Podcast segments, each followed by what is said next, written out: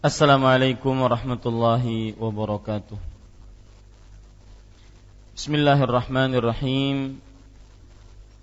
Innal hamdalillah nahmaduhu wa nasta'inuhu wa nastaghfiruh. Wa na'udzu billahi min shururi anfusina wa sayyiati a'malina. Man yahdihillahu fala mudilla wa man yudlil fala وأشهد أن لا إله إلا الله وحده لا شريك له وأشهد أن محمدا عبده ورسوله. يا أيها الذين آمنوا اتقوا الله حق تقاته ولا تموتن إلا وأنتم مسلمون. يا أيها الناس اتقوا ربكم الذي خلقكم من نفس واحدة وخلق منها زوجها وبث منهما رجالا كثيرا ونساء واتقوا الله الذي تساءلون به والأرحام إن الله كان عليكم رقيبا يا أيها الذين آمنوا اتقوا الله وقولوا قولا سديدا يصلح لكم أعمالكم ويغفر لكم ذنوبكم ومن يطع الله ورسوله فقد فاز فوزا عظيما. أما بعد فإن أصدق الحديث كتاب الله وأحسن الهدي هدي محمد صلى الله عليه وعلى آله وسلم وشر الأمور محدثاتها وكل محدثة بدعة وكل بدعة ضلالة وكل ضلالة في النار. الحمد لله kita bersyukur pada Allah Subhanahu wa taala. Pada hari ini Kamis pagi menjelang siang 26 Zulqa'dah 1436 Hijriah kita duduk bersama kembali melanjutkan kajian rutin kita yang insyaallah taala mulai hari ini akan selalu di hari Kamis pagi untuk membaca kitab Tanbihat ala Ahkam Takhtassu bil Mu'minat yaitu buku yang ditulis dengan judul Tuntunan Fikih Tuntunan Praktis Fikih Wanita yang ditulis oleh Fadilatul Syekh Saleh bin Fauzan Al-Fauzan hafizahullah taala. Salawat dan salam semoga selalu Allah berikan kepada Nabi kita Muhammad sallallahu alaihi wa ala alihi wasallam pada keluarga beliau, para sahabat serta orang-orang yang mengikuti beliau sampai hari kiamat kelak. Dengan nama-nama Allah yang husna dan sifat-sifat yang ulia, saya berdoa, Allahumma إنا نعوذ بك من علم لا ينفع ومن قلب لا يخشع ومن نفس لا تشبع ومن دعوة لا يستجاب لها Wahai Allah, sesungguhnya kami berlindung denganmu dari ilmu yang tidak bermanfaat, dari hati yang tidak khusyuk, dari jiwa yang tidak puas, dan dari doa yang tidak dikabulkan. Amin ya rabbal alamin. Ibu-ibu, saudari-saudari muslimah yang dimuliakan oleh Allah Subhanahu wa taala. Pada kesempatan kali ini kita masih membaca bab yang keempat yaitu penulis mengatakan bab yang keempat ahkam takhtassu bil libasi wal hijab hukum-hukum yang khusus tentang berpakaian dan hijab. Dan karena kita sudah begitu lama terputus untuk meneruskan kajian ini, maka saya berinisiatif untuk sekedar mengulangi apa yang sudah kita baca dari apa-apa yang sudah kita pelajari pada bab 4 dan kita membaca dari mulai halaman 75 Mudah-mudahan kita mengulangi ini juga terdapat faedahnya. Dan saya berpesan kepada ibu-ibu, saudari-saudari muslimah yang belum mempunyai bukunya maka diharapkan untuk mempunyainya insyaallah taala. Kita baca hukum-hukum yang khusus tentang berpakaian dan hijab. Tentunya hukum-hukum ini adalah khusus untuk muslimah tentang tata cara berpakaian mereka dan hijab. Dan makna hijab sudah saya sebutkan yaitu bahwa hijab artinya adalah sesuatu yang menghalangi pandangan seorang lelaki yang bukan mahram kepada seorang perempuan. Itu hijab. Kemudian penulis mengatakan bentuk pakaian bagi wanita muslimah. Bentuk pakaian bagi wanita muslimah. Dan pakaian yang dimaksud dengan bentuk di sini adalah syarat-syarat pakaian bagi wanita muslimah. Apa saja syarat-syarat pakaian bagi wanita muslimah? Yang pertama, A. Wanita muslimah diwajibkan tidak ketat dan menutupi semua tubuhnya dari pandangan laki-laki yang bukan mahramnya serta tidak terbuka sehingga terlihat oleh mahramnya kecuali yang biasa terlihat menurut kebiasaan dengan terbukanya bagian muka, kedua tapak tangan dan dua telapak kaki. Bapak, ya, ibu-ibu, saudari-saudari muslimah yang dimuliakan oleh Allah, di sini penulis menyebutkan syarat bentuk atau pakaian wanita muslimah. Diwajibkan memakai pakaian yang tidak ketat, yaitu tidak ketat, tidak membentuk tubuh pakaian tersebut, ya, tidak membentuk tubuh pakaian tersebut dan e, sudah kita sebutkan dalil bahwa membentuk pakaian eh membentuk tubuh, pakaian yang membentuk tubuh perempuan maka ini diharamkan dalam agama Islam bagi perempuan dan ini syarat yang pertama. Kemudian Bapak Ibu, ibu-ibu, saudari-saudari muslimah yang dimuliakan oleh Allah, penulis mengatakan dan menutupi semua tubuhnya. Ini padahal syarat yang kedua Ya, ini adalah syarat yang kedua. Harus menutupi seluruh tubuhnya. Dan syarat ini disebut dengan oleh para ulama sebagai hijab. Syarat ini disebut oleh para ulama sebagai hijab. Tidak boleh sebagian yang lain terbuka dan sebagian yang lain tertutup. Semuanya harus tertutup. Kemudian dan menutupi semua tubuhnya dari pandangan laki-laki yang bukan mahramnya serta tidak terbuka sehingga terlihat oleh mahramnya. Ini sama dengan syarat yang kedua tadi. Seluruh tubuh dari perempuan harus tertutup, ya, dan tidak terbuka yang bisa dipandang oleh laki-laki yang bukan mahramnya.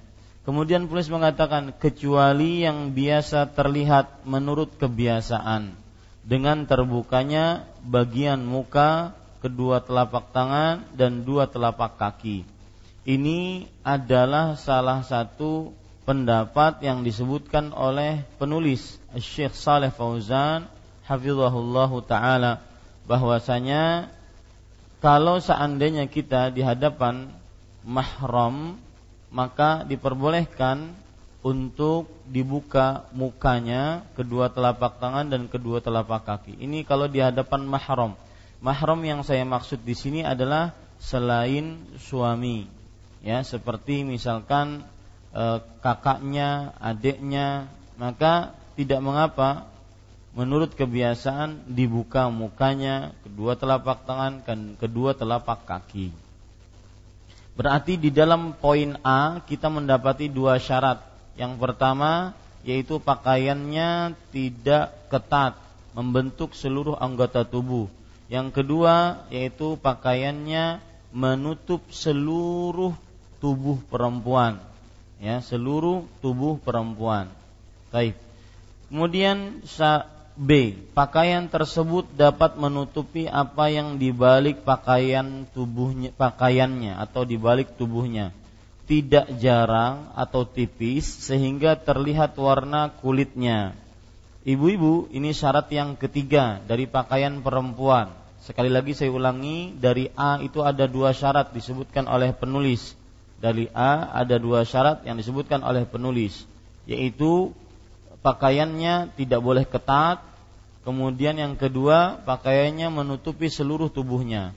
Sedangkan syarat yang ketiga pada poin B yaitu bahwa pakaiannya tidak boleh tipis dan harus tebal sehingga tidak memperlihatkan warna kulit dan bentuk tubuh yang ada di belakangnya. Lihat ibu-ibu saudari-saudari yang dimuliakan oleh Allah Subhanahu wa taala, sebuah riwayat yang diriwayatkan oleh Imam Malik dalam kitabnya Al-Muwatta dari Ummu Al-Qamah bin Abi Al-Qamah. Ini riwayat juga saya sebutkan. Sudah saya sebutkan. Ra'aitu Hafsata binti Abdurrahman bin Abi Bakar dakhalat ala Aisyata wa 'alaiha khimarun raqiqun yashiffu an jabiniha. Aku pernah melihat Hafsah bintu Abdurrahman. Berarti ini adalah keponakannya Aisyah. Hafsah bintu Abdurrahman bin Abi Bakar. Abdurrahman adalah saudaranya Aisyah radhiyallahu anhuma. Nah, maka Hafsah ini adalah keponakannya Aisyah. Beliau masuk menemui Aisyah radhiyallahu anha dan Hafsah ini memakai kain yang tipis kain penutup kepala yang tipis yang memperlihatkan jidatnya. Kainnya memperlihatkan jidatnya. Maka Aisyah radhiyallahu anha mengambilnya artinya dari kepalanya. Kemudian Aisyah bercerita ama ta'lamin ma anzalallahu fi suratin nur? Apakah kamu tidak mengetahui apa ajaran yang diturunkan oleh Allah dalam surat An-Nur thumma da'at bi khimarin fakasatha. Lalu Aisyah radhiyallahu anha mengambil kain khimar yang tebal lalu dipakaikan kepada Hafsah radhiyallahu rahimahallahu taala. Ini menunjukkan bahwa tidak boleh memakai pakaian yang tipis bagi perempuan. C. Tidak sempit sehingga terlihat bentuk tubuhnya. Ya tidak sempit sehingga terlihat bentuk tubuhnya. Ini sudah tadi, padahal ini sudah disebutkan oleh siapa? Oleh penulis di dalam poin A, yaitu tidak ketat. Nah, ini sudah sehingga terlihat bentuk tubuhnya. Dalam Sahih Muslim disebutkan dari Nabi Muhammad sallallahu alaihi wasallam beliau bersabda, perhatikan sinfani min ahlin nar lam arahuma nisaun kasiyat ariyat ma'ilat mumilat ru'usuhunna mithlu asnimatil bukhti. La yadkhulnal jannah wa la yajidna rihaha wa rijalun ma'hum siyatun ka'adnabil baqari yadribuna biha ibadallah. Artinya dua golongan manusia dari penduduk neraka yang aku belum pernah melihat keduanya sebelumnya Maksud aku belum pernah melihat keduanya sebelumnya adalah hal ini belum ada di zaman Rasulullah Sallallahu Alaihi Wasallam. Satu. Kemudian yang dimaksud dengan dua golongan manusia dari penghuni neraka, yaitu dua amalan ini, dua amalan ini diancam untuk masuk ke dalam neraka jika mengamalkannya. Ya. Kemudian Siapa mereka? Golongan pertama para wanita yang berpakaian tetapi pada hakikatnya telanjang yang menggoda lagi berlenggak-lenggok. Kepala mereka seperti punuk unta yang tengkuknya panjang dan kurus. Ini sudah kita sebutkan penjelasannya ibu-ibu saudari-saudari muslimah yang dimuliakan oleh Allah yaitu bahwa para wanita yang berpakaian tetapi pada hakikatnya telanjang pakaian tapi telanjang. Salah satu maknanya adalah memakai pakaian yang ketat sehingga seluruh anggota tubuhnya, bentuk tubuhnya terlihat. Ya, seluruh anggota tubuhnya dan bentuk tubuhnya terlihat ketat atau sempit. Nah, makanya poin C itu sama dengan poin A. Ya, berarti kita sampai sekarang ini sudah tiga saja, belum empat. Tiga yaitu pakaian wanita muslimah tidak boleh ketat. Satu. Yang kedua, pakaian wanita muslimah e, menutup seluruh tubuhnya. Dua. Yang ketiga yaitu pakaian wanita muslimah tidak boleh tipis. Dan saya sudah sebutkan pada pertemuan sebelumnya juga, ingat ibu-ibu ini kita mengulang ya sehingga e, apa memori kita masih masih menyambung dengan yang sebelumnya. Saya sudah sebutkan beberapa tafsiran pakaian wanita-wanita yang berpakaian telanjang, berpakaian tetapi pada hakikatnya telanjang. Salah satu tafsirannya ini, yaitu memakai pakaian ketat tetapi eh, dan membentuk anggota tubuhnya. Dalam artian hakikatnya dia telanjang. Yang kedua yaitu memakai pakaian tetapi telanjang maksudnya adalah memakai pakaian yang tipis sehingga seluruh bentuk tubuhnya dan juga warna kulitnya dan apa yang dibalik pakaian tersebut terlihat. Yang keempat, makna wanita memakai pakaian tetapi telanjang maksudnya adalah wanita yang hanya memperhatikan penampilan luarnya, penampilan lahiriahnya, rambutnya, bulu matanya, matanya, hidungnya, pipinya, bibirnya, dan seluruh penampilan-penampilan lahiriahnya. Hanya diperhatikan penampilan lahiriahnya. Atau tetapi penampilan batinnya tidak diperhatikan. Penampilan batinnya seperti agamanya ibadahnya kemudian hatinya ya. Ini tidak diperhatikan. Ini salah satu tafsiran dari bahwa e, wanita memakai pakaian tetapi telanjang Tafsiran yang keempat yaitu makna wanita memakai pakaian tetapi telanjang adalah wanita-wanita yang diberikan pakaian oleh suaminya, kebutuhan sandang pangan dicukupi oleh suaminya, tetapi tidak bersyukur. Telanjang di sini maksudnya adalah kosong dari bersyukur. Ini sudah kita sebutkan juga. Kemudian ibu-ibu saudari-saudari yang dimuliakan oleh Allah, di sini disebutkan yang menggoda lagi berlenggak-lenggok. Maksudnya adalah tata cara berjalannya. Tata cara berjalannya berjalan berjalan yang menggoda-goda, silang. Ya, bukan begini, tetapi kadang begini jalannya. Ini termasuk daripada berjalan yang melenggak-lenggok dan menggoda.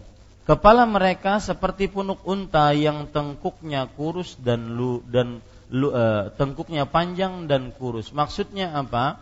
Punuk onta itu adalah ada gundukan. Maka sebagian perempuan mengumpulkan rambutnya di teng, di antara telinga dengan eh, di antara dua telinganya, dikumpulkan rambutnya di sini. Maka ini termasuk daripada yang dimaksud oleh Rasul sallallahu alaihi wasallam. Kita lanjutkan.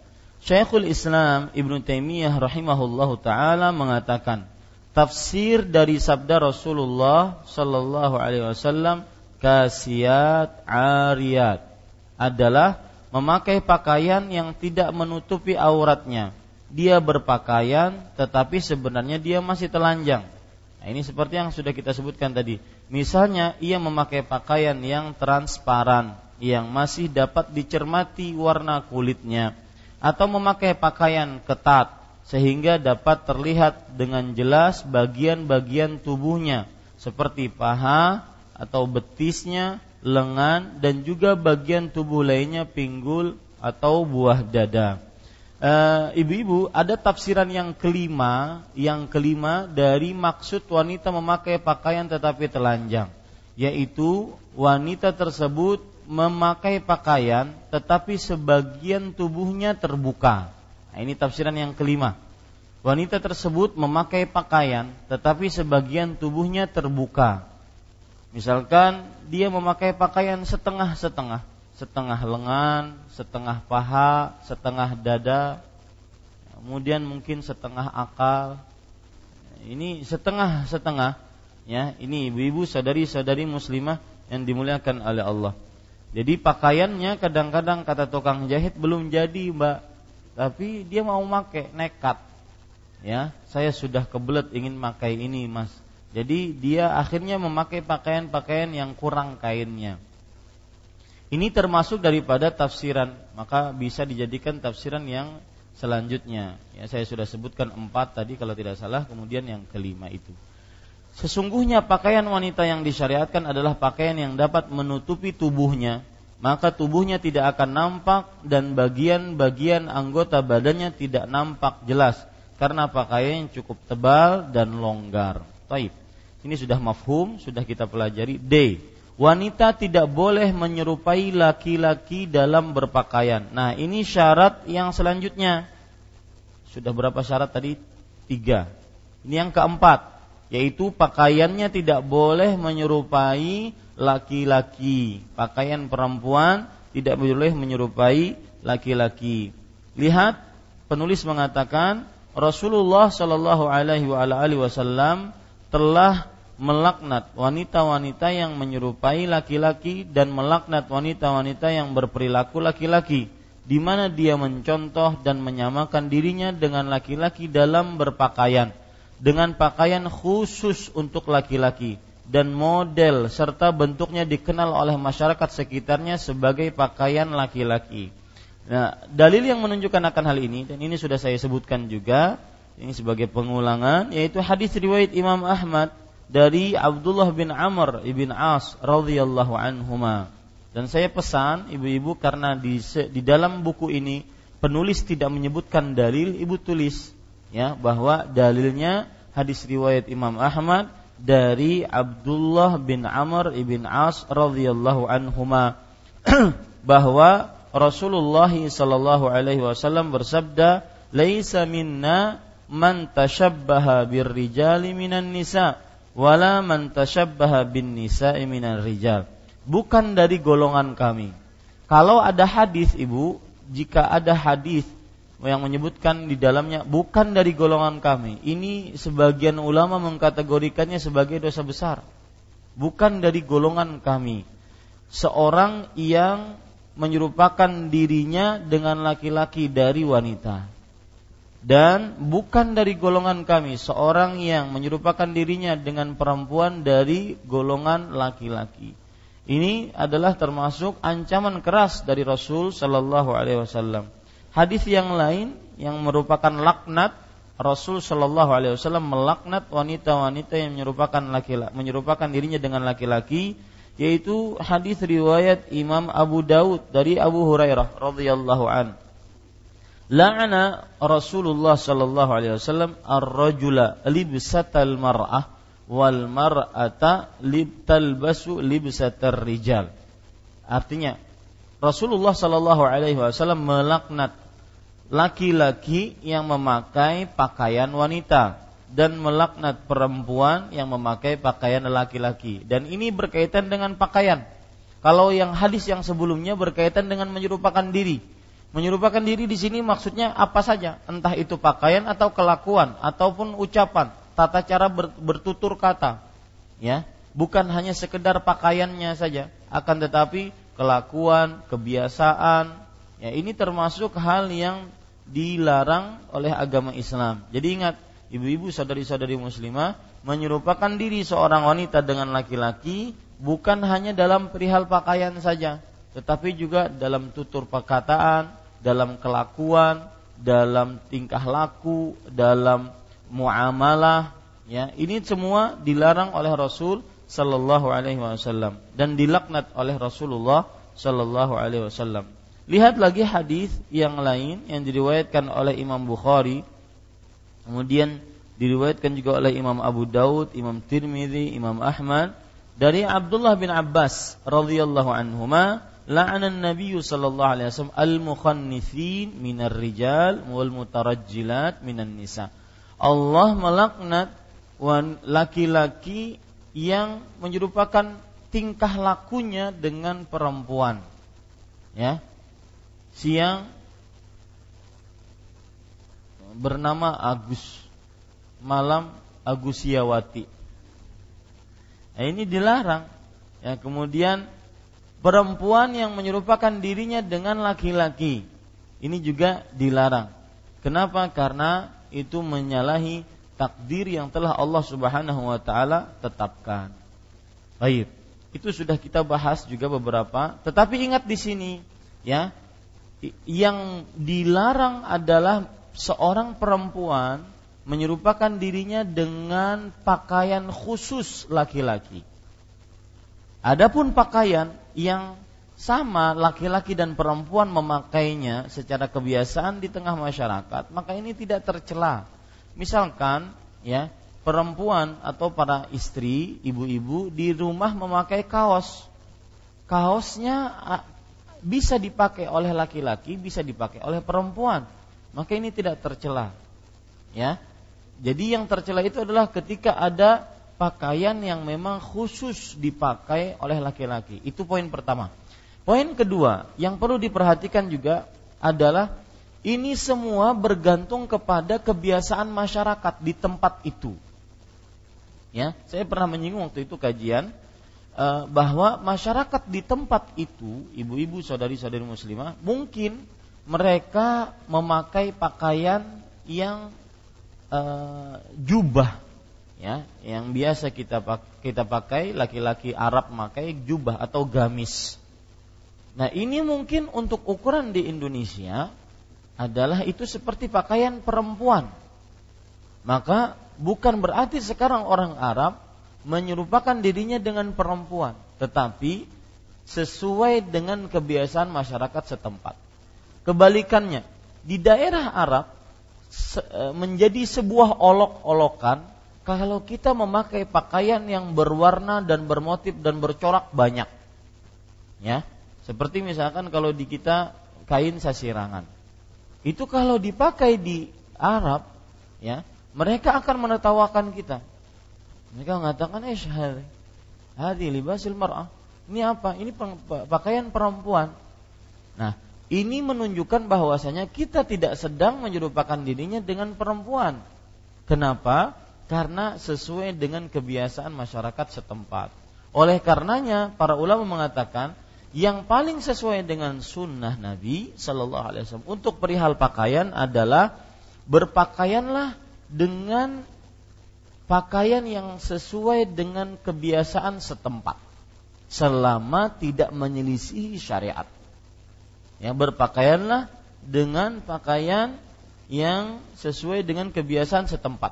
Ini yang paling nyunnah. Seperti misalkan kita di Indonesia sekarang memakai celana, ya. Saya di Arab Saudi mungkin cuma setahun sekali pakai celana. Seluruhnya selalu pakai gamis, pakai jubah. Maka di Indonesia ini merupakan kebiasaan. Maka itu pakaian yang paling sunnah. Pakai sarung kebiasaan maka itu pakaian yang paling sesuai dengan sunnah Rasul Shallallahu Alaihi Wasallam. Sebagaimana Rasul Shallallahu Alaihi Wasallam memakai pakaian yang sesuai dengan adat kebiasaan orang Arab, yaitu beliau memakai eh, kadang-kadang kain sarung, kadang-kadang baju baju koko kemudian disarungkan, ada sarungnya. Kadang-kadang beliau memakai baju gamis atau jubah dan bersurban. Ini kebiasaan orang-orang Arab. Taib. Jadi ingat dua hal itu ya. Yang pertama khusus bagi laki-laki. Yang kedua yaitu bahwa pakaian tersebut adalah standarnya masyarakat kebiasaan masyarakat sekitar dan selama tidak menyalahi syariat Islam. Kita baca Syekhul Islam Ibnu Taimiyah rahimahullahu taala berkata, kalau ada yang bertanya dari ibu-ibu, kenapa penulis sering menyebutkan perkataan Syekhul Islam? Kenapa tidak menyebutkan ulama-ulama sebelumnya? Maka bukan berarti beliau mengkultuskan Syekhul Islam, akan tetapi kebetulan di dalam masalah ini beliau mendapati perkataan-perkataan ulama di antaranya perkataan Syekhul Islam yang pas dengan judul apa yang beliau bawakan. Seperti itu. Jadi bukan berarti fanatik kemudian bukan berarti tidak boleh mengambil pendapat lain, bukan berarti ini madhab baru, madhab Ibnu Taimiyah, bukan akan tetapi eh, perkataan Syekhul Islam Ibn Taimiyah yaitu perkataan yang sesuai dengan bab ini pada pada per, uh, pada bab ini.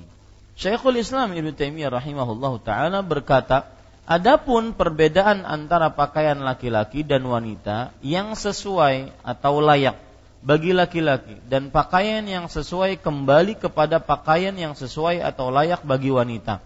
Yakni pakaian yang sesuai dengan apa yang diperintahkan bagi laki-laki dan pakaian yang sesuai dengan apa yang diperintahkan bagi wanita. Jadi ibu-ibu di sini penulis ingin me, menjelaskan kepada kita dengan menukilkan perkataan Syekhul Islam Ibnu Taimiyah yaitu bahwa maknanya seorang perempuan tidak boleh menyerupakan pakaian dengan laki-laki yaitu pakaian yang memang sesuai dengan laki-laki, tidak boleh diserupai oleh perempuan. Dan itu standarnya adalah kesesuaian itu standarnya adalah kebiasaan masyarakat setempat dan tidak menyalahi syariat. Itu garis bawahi baik-baik Bu. Kebia bahwasanya standar menyerupai laki-laki adalah kebiasaan masyarakat setempat dan tidak menyalahi syariat. Taib, ibu-ibu sadari-sadari muslimah yang dimuliakan oleh Allah. Wanita diperintahkan untuk menutupi tubuhnya dan menghalangi pandangan dari auratnya tanpa tabarruj membuka aurat dan menampakkan kecantikan. Ibu-ibu, saudari-saudari muslimah yang dimuliakan oleh Allah, ini sudah kita bahas juga tentang tabarruj. Allah Subhanahu wa taala berfirman di dalam Al-Qur'an, "Wala tabarrajna tabarrujal jahiliyatil ula." Dan janganlah kalian bertabarruj sebagaimana para wanita jahiliyah di generasi dahulu bertabarruj surat Al-Ahzab ayat 33. Uh, ini bisa dijadikan sebagai syarat yang ke tadi sudah berapa Bu? Tiga, empat, lima, ya, yaitu pakaian wanita syaratnya adalah pakaian tersebut bukan perhiasan pada saat yang bersamaan. Ini syarat yang kelima Bu. Pakaian tersebut bukan perhiasan pada syarat pada pada saat yang bersamaan. Artinya dia mungkin memakai pakaian yang menutup seluruh tubuhnya, tidak ketat, tidak tipis, tidak menyerupai pakaian lelaki. Tetapi kalau dilihat sangat menggoda. Ya, kainnya mencilang-cilang. Ya. Kemudian warnanya memikat hati. Nah, ini ya, standarnya apa Ustadz? Apakah nggak boleh yang pinkers pinkers begitu? Ataukah tidak boleh yang uh, apa? Enggak, standarnya bukan itu. Standarnya adalah menarik hati menjadi fitnah, menjadi perhatian, perhiasan saat dipakai atau tidak. Nah, ini ibu-ibu, saudari-saudari yang dimuliakan oleh Allah Subhanahu wa taala. Jadi uh, saya ulangi bahwa syarat yang kelima yaitu pakaian tersebut bukan perhiasan pada saat yang bersamaan. Dan ini disebutkan oleh Allah tadi dalam surat Al-Ahzab ayat 33. Lihat lagi ibu-ibu sadari-sadari yang dimuliakan oleh Allah dan tabarruj disebutkan oleh para ulama antubdil mar'atu min zinatiha wa mahasiniha Wama yajibu alaih, alaiha satruhu mimma tastad'i bihi syahwatar rajul artinya uh, yang disebut dengan tabarruj adalah seorang perempuan memperlihatkan perhiasannya memperlihatkan keindahannya baik melalui pakaian dan yang sebenarnya harus ditutup olehnya. Yang ini lihat yang bisa mengakibatkan syahwat para lelaki. Nah, maka ibu-ibu pintar-pintarlah mencari warna kain, kemudian motif dan corak kain sehingga tidak menjadi menjadi tabarruj. Ya. Jadi syarat yang kelima, pakaian tersebut pada saat dipakai bukan perhiasan. Apa artinya bukan perhiasan? Artinya adalah pakaian tersebut pada saat dipakai tidak menggoda, tidak membuat fitnah bagi para lelaki, menimbulkan syahwat bagi para lelaki. Ini yang kelima ya, Bu. Oleh karena itu wanita tidak disyariatkan, tidak dibolehkan untuk mengeraskan suara ketika mengumandangkan azan dan talbiyah. Ibu-ibu, saudari-saudari yang muliakan oleh Allah Subhanahu wa taala, eh, kemudian penulis sedikit menyimpang dari tema. Ya, penulis sedikit menyimpang dari tema. Menunjuk ke, uh, yaitu perihal berkat perihal yang berkaitan dengan uh, hukum azan bagi perempuan. Kalau kita lihat uh, apa yang disebutkan oleh penulis bahwa apa hukum azan bagi perempuan, maka ibu-ibu, saudara-saudari yang dimuliakan oleh Allah Subhanahu wa taala terjadi perbedaan pendapat di antara para ulama. Hukum azan bagi perempuan. Kalau kita lihat penulis mengatakan lihat wanita oleh karena itu wanita tidak disyariatkan, tidak dibolehkan untuk mengeraskan suara ketika mengumandangkan azan. Lihat di sini. Apakah penulis sedang melarang kita untuk azan, perempuan untuk azan atau dilarang mengeraskan suaranya, Bu? Hah? Dilarang apanya, Bu? Mengeraskan suaranya. Itu yang dilarang, ya. Dilarang untuk mengeraskan suaranya. Ini ibu-ibu saudari-saudari muslimah yang dimuliakan oleh Allah Subhanahu wa taala.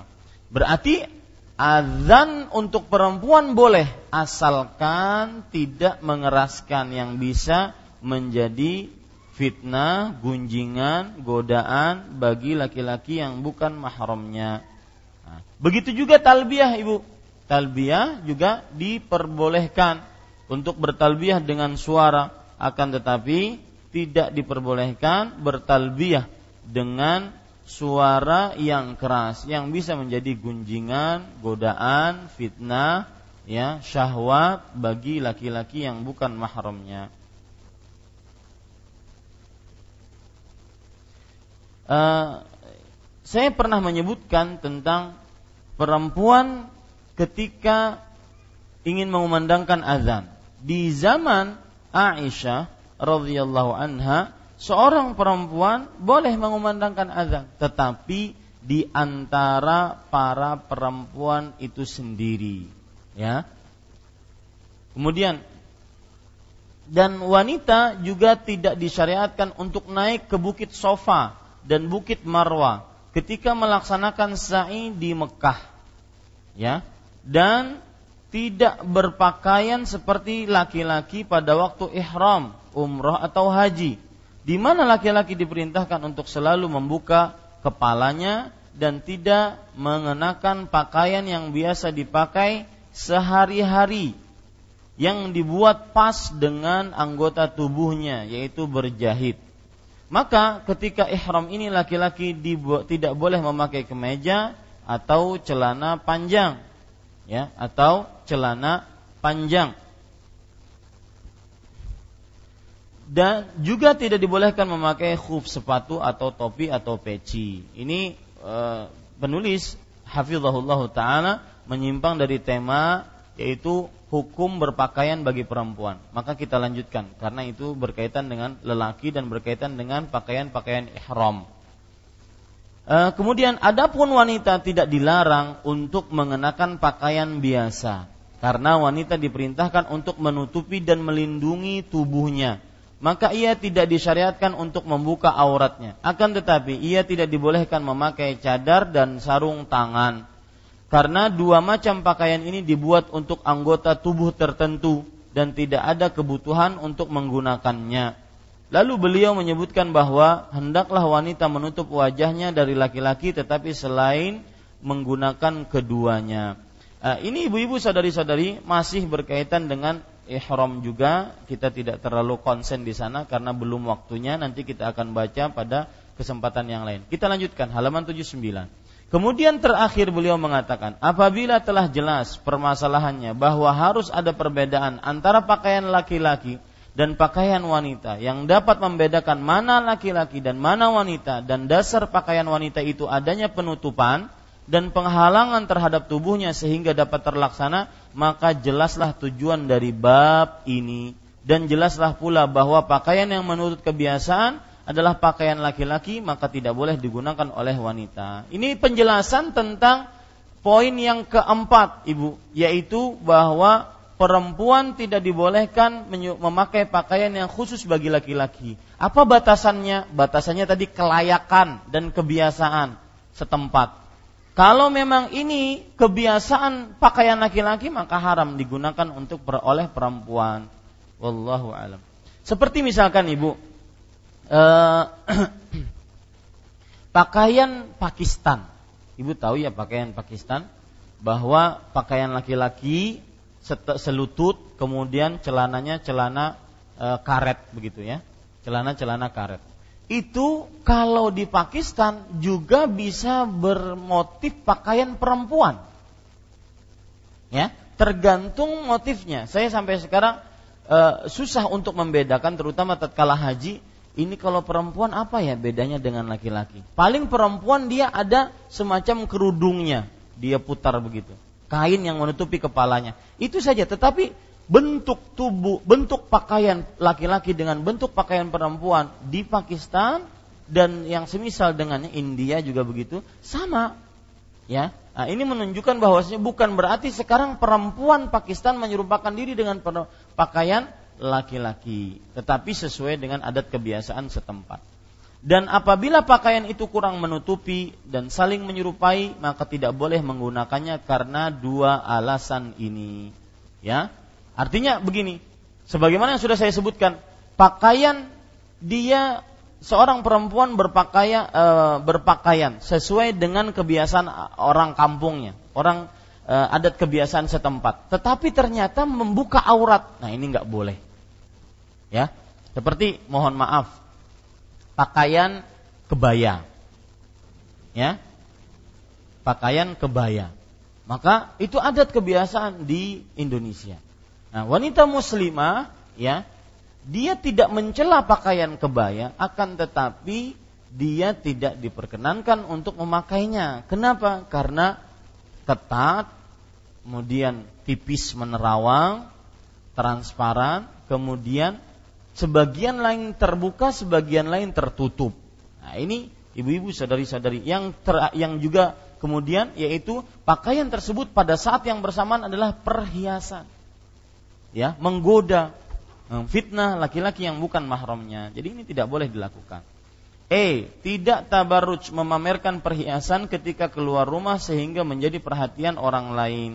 Ibu-ibu, saudari-saudari ini sudah kita jelaskan tadi tidak bertabaruj. Berarti sudah lima bu. Sedangkan syarat pakaian perempuan itu ada delapan. Saya ulangi tadi bu, apa?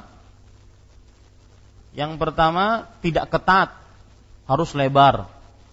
Yang kedua menutup seluruh anggota tubuhnya. Yang ketiga tidak tipis, harus tebal. Ya, Kemudian yang keempat tidak menyerupai pakaian laki-laki. Yang kelima apa bu? Ya, bukan perhiasan pada saat yang bersamaan. Bukan perhiasan pada saat yang bersamaan. Nah di sana ada tiga syarat lagi, ya, tiga syarat lagi yang merupakan pakaian syarat pakaian perempuan, yaitu pakaian tersebut tidak boleh terkena minyak wangi jika ingin keluar rumah. Pakaian tersebut tidak boleh terkena minyak wangi jika ingin keluar rumah. Kalau seandainya tidak ingin keluar rumah tidak mengapa, Bu. Ya. Seorang suami mengatakan, "Mah hapaknya bajunya." Kan kada boleh memakai minyak wangi kan? Enggak. Untuk seseorang yang tidak keluar rumah, meskipun jilbab ibu yang lebar sekarang, ya, yang ibu pakai di luar rumah, Ketika ibu di dalam rumah langsung berminyak wangi tidak mengapa. Ya, bukan berarti pakaian yang tidak boleh terkena minyak wangi tersebut akhirnya tidak diminyak wangi sama sekali. Enggak. Ketika keluarnya yang tidak boleh memakai minyak wangi. Ya, ini syarat yang keenam. Dalil yang menunjukkan akan hal ini, ibu-ibu, saudari-saudari yang dimuliakan oleh Allah, hadis riwayat Muslim dari Zainab Ats-Tsaqafiyah radhiyallahu anha. Rasulullah sallallahu alaihi wasallam bersabda, idza kharajat ihdakunna ilal masjidi fala taqrabanna tiban. Jika salah seorang dari kalian pergi ke masjid, maka janganlah sekali-kali mendekati e, memakai minyak wangi atau mendekati minyak wangi. Di sini terdapat e, benar-benar eh, keras peringatan bagi perempuan karena dilarang sekali-kali, tidak boleh sama sekali. Kemudian yang dilarang itu apanya? Bukan sekedar memakainya, mendekatinya nggak boleh. Wala taqrabanna tiban. Jangan sekali-kali mendekati tiban. Nah, ini ibu, saudari-saudari itu hadis riwayat Imam Muslim. Kalau ada yang bertanya, Ustaz, kalau begitu itu kan hadisnya ke masjid. Berarti kalau keluar rumah selain masjid boleh dong. Maka jawabannya ke masjid untuk ibadah saja tidak boleh apalagi selain dalam rangka ibadah kepada Allah Subhanahu wa taala maka ini e, lebih lagi tidak diperbolehkan. Ini ibu-ibu saudari-saudari. Hadis yang lain yang disebutkan oleh Rasul Shallallahu alaihi wasallam yaitu hadis riwayat Imam Baihaqi. Hadisnya menarik ini terdapat cerita. Dari Abu Hurairah radhiyallahu anhu beliau bercerita, "Annam ra'atan marrat bihi ta'sifu rihaha." Abu Hurairah bercerita bahwa seorang perempuan lewat dan menge- menyepakkan baunya. Artinya mengebahkan baunya.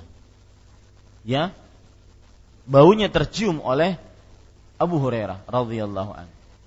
Kemudian Abu Hurairah radhiyallahu anhu berkata, "Ya amatal jabbar, wahai wanita budaknya Allah yang maha perkasa." Di sini terdapat pelajaran, Bu. Untuk diri kita sebelum orang lain, ya ibu-ibu. Tatkala kita mulai malas mengerjakan perintah Allah atau mulai nyoba-nyoba maksiat sedikit-sedikit nyoba-nyoba maksiat mulai memudah-mudahkan maksiat. Ya. Mulai memudah-mudahkan maksiat. Seperti misalkan sering saya terlihat di media sosial perempuan berjilbab lebar. Ya. Kemudian dipoto dari belakang. Dihigas sungai. Sungai Martapura. Hendak apa? Biar hendak menampilkan apa? Sungainya kah? Ya, ini ini nggak perlu ibu-ibu, saudari-saudari yang dimuliakan oleh Allah Subhanahu wa taala. Ya. Kemudian wanita-wanita bercadar berpose. Ya, selfie. Ha. Ini tidak perlu. Meskipun dengan cadarnya. Ya. Ini ibu-ibu, itu mulai maksudnya adalah mulai me, membuat seseorang bermudah-mudah. Nanti kelamaan lama-lama akan turun ya nilai-nilai yang asalnya dia pegang kuat akan turun. Maka ingat lihat uh, riwayat ini. Kiat agar semangat kembali ibadah dan takut kembali maksiat ingat lihat Abu Hurairah. Ya amatal jabbar ini untuk kita sebelum orang lain Bu. Wahai hamba Allah yang maha perkasa ingat keperkasaan Allah ingat siksa Allah atas hambanya, atas budaknya. Itu kiat bagaimana seseorang agar mudah dia ber, e, memulai dirinya e, apa me, mendidik dirinya agar tidak mudah bermaksiat atau agar tidak mudah meninggalkan kewajiban yang diharamkan oleh e, yang diperintahkan oleh Allah Subhanahu wa taala. Ingat, pakai ya amatal jabbar. Tanyapkan dalam diri itu Wahai budak Allah perempuan, Allah yang maha perkasa, Allah itu perkasa. Kamu mau diapakan saja oleh Allah, itu Allah mampu. Ya. Al masjidu turudi, turidi, wahai budak perempuan Allah yang maha perkasa. Apakah engkau ingin pergi ke masjid? Kata perempuan tersebut, naam, iya. Qala walahu tatatayyabti dan e, kamu memakai minyak wangi ini untuk pergi ke masjid, betul? Qalat na'am, iya. Qala farji'i faghtasil. Pulang engkau, mandi. Pulang dan mandi.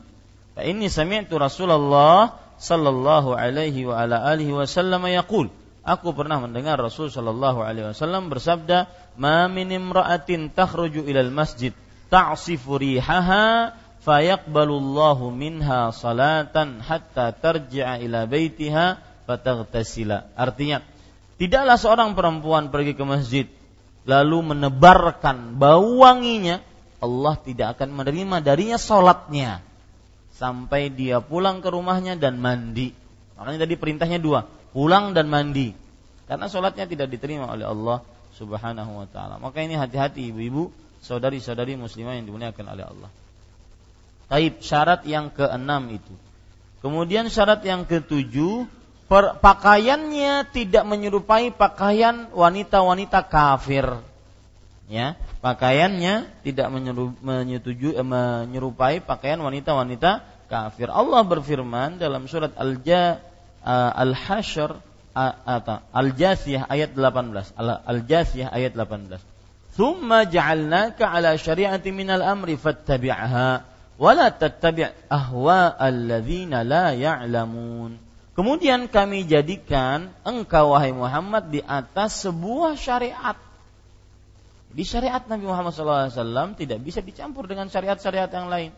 Maka ikutilah dan janganlah kamu mengikuti hawa nafsu hawa nafsu orang-orang yang tidak mengetahuinya. Di sini pelajaran menarik syariat orang kafir sebagus apa pun undang-undang orang kafir sebagus apa pun disebutkan oleh Allah sebagai hawa nafsu, sebagai bentuk pencelaan. Itu garis bawah itu baik-baik, Bu. Undang-undang orang kafir sebagus apa pun dicap oleh Allah sebagai hawa nafsu yang buruk. Ya, sebagus apa pun. Mereka bersih di daerahnya, mereka sesuai dengan antrian di daerahnya. Maka kita sebagai seorang muslim tetap lebih percaya dengan firman Allah sebagus apa pun orang-orang kafir maka dia sudah mengikuti hawa nafsu yang buruk sebagaimana yang dicap oleh Allah Subhanahu wa taala. Yang kedelapan, syarat yang kedelapan dan terakhir yaitu pakaian perempuan janganlah memakai pakaian yang syuhroh tidak memakai pakaian yang syuhroh Coba perhatikan hadis riwayat Imam Abu Daud, "Man labisa thawba syuhratin fid dunya albasahullahu thawba mudhillatin yaumal qiyamah, thumma ulhiba fihi naran." Barang siapa yang memakai pakaian syuhrah di dunia, niscaya Allah akan memakaikan pakaian menghinakan di akhirat. Kemudian Allah Subhanahu wa taala akan me bakarkan untuknya di dalam jahanam neraka. Nah, ini menunjukkan ibu-ibu saudari-saudari muslimah yang dimuliakan oleh Allah Subhanahu wa taala bahwasanya diharamkan untuk memakai pakaian syuhrah. Batasan pakaian syuhrah adalah lihat Bu, batasan pakaian syuhrah. Zuhurus syai sebagaimana dikatakan oleh Ibnul Asir. Pakaian yang kalau dipakai dia menceronong daripada yang lain ya dia mencoronong daripada yang lain. Ini ibu-ibu. Kalau dipakai dia sangat-sangat terkenal daripada yang lain. Dan di zaman sekarang ini, terutama orang-orang yang sudah kehabisan akal menghadapi ahlu sunnah dengan dalil, akhirnya bikin sebuah kaedah, yaitu kaedahnya apa? Selisihi orang lain kamu akan terkenal. Ya, eh, bahasa Arabnya berbunyi khalif tu'raf selisihi orang banyak, kamu akan terkenal. Misalkan, ibu ingin terkenal, ibu sekarang keluar tanpa hijab, baju ketat di depan masjid Imam Syafi'i. Oh, terkenal itu. Ya, paling terkenal. Sebulan tidak habis itu ceritanya. Ya, ini ibu-ibu, sadari-sadari muslimah yang dimuliakan oleh Allah. Sama seperti orang di zaman sekarang yang membuat statement-statement yang yang eh, ambigu kalau bahasanya itu ambigu aneh kemudian tidak masuk akal kemudian menunjukkan kebodohannya kedunguannya ya misalkan haji adalah pemborosan ini ambigu orang kemudian e, semua agama sama ini aneh orang seperti ini kemudian e, apa lagi hukum-hukum agama kalah bagus dibandingkan hukum undang-undang ini aneh ya, ini ibu-ibu saudari-saudari muslimah yang dimuliakan oleh Allah. Kemudian penganut LGBT, lesbian, gay, bisek dan transgender. Ya, ini aneh. Kenapa? Karena semenjak dahulu itu sudah tercela. Jadi orang-orang sekarang memakai cara seperti itu. Kencingi air zam-zam kamu akan terkenal. Kencingi sumur zam-zam kamu akan terkenal. Begitu caranya sekarang. Maka orang-orang seperti itu jangan digubris. jangan di jangan ditenarkan. Dia paling sehari dua hari akan hilang. Jangan sibuk dengan berita media sosial, bilang terang saja. Ya, ini ibu-ibu, saudari-saudari muslimah yang dimuliakan. Itu yang disebut dengan uh, pakaian syuhra. Yang apabila dipakai, maka orang tersebut akan langsung terkenal. Warnanya kah terlalu mengkilat ya ataukah uh, perhiasannya kah terlalu uh, meli, uh, apa banyak gemerincingnya sedikit menoleh sedikit langsung kerjing kerjing kerjing ya ini syuhrah Ya ini ibu-ibu saudari-saudari yang dimuliakan oleh Allah. Baik. Kita lanjutkan. Ya, itu semua sudah ya, sudah kita bahas. Sekarang nomor dua, hijab. Hijab juga sudah kita bahas. Ibu-ibu, saudari-saudari yang dimuliakan oleh Allah tentang hijab ini kita sudah membahasnya. Kita baca sebagai pengulangan kita. Hijab adalah sesuatu yang dapat digunakan oleh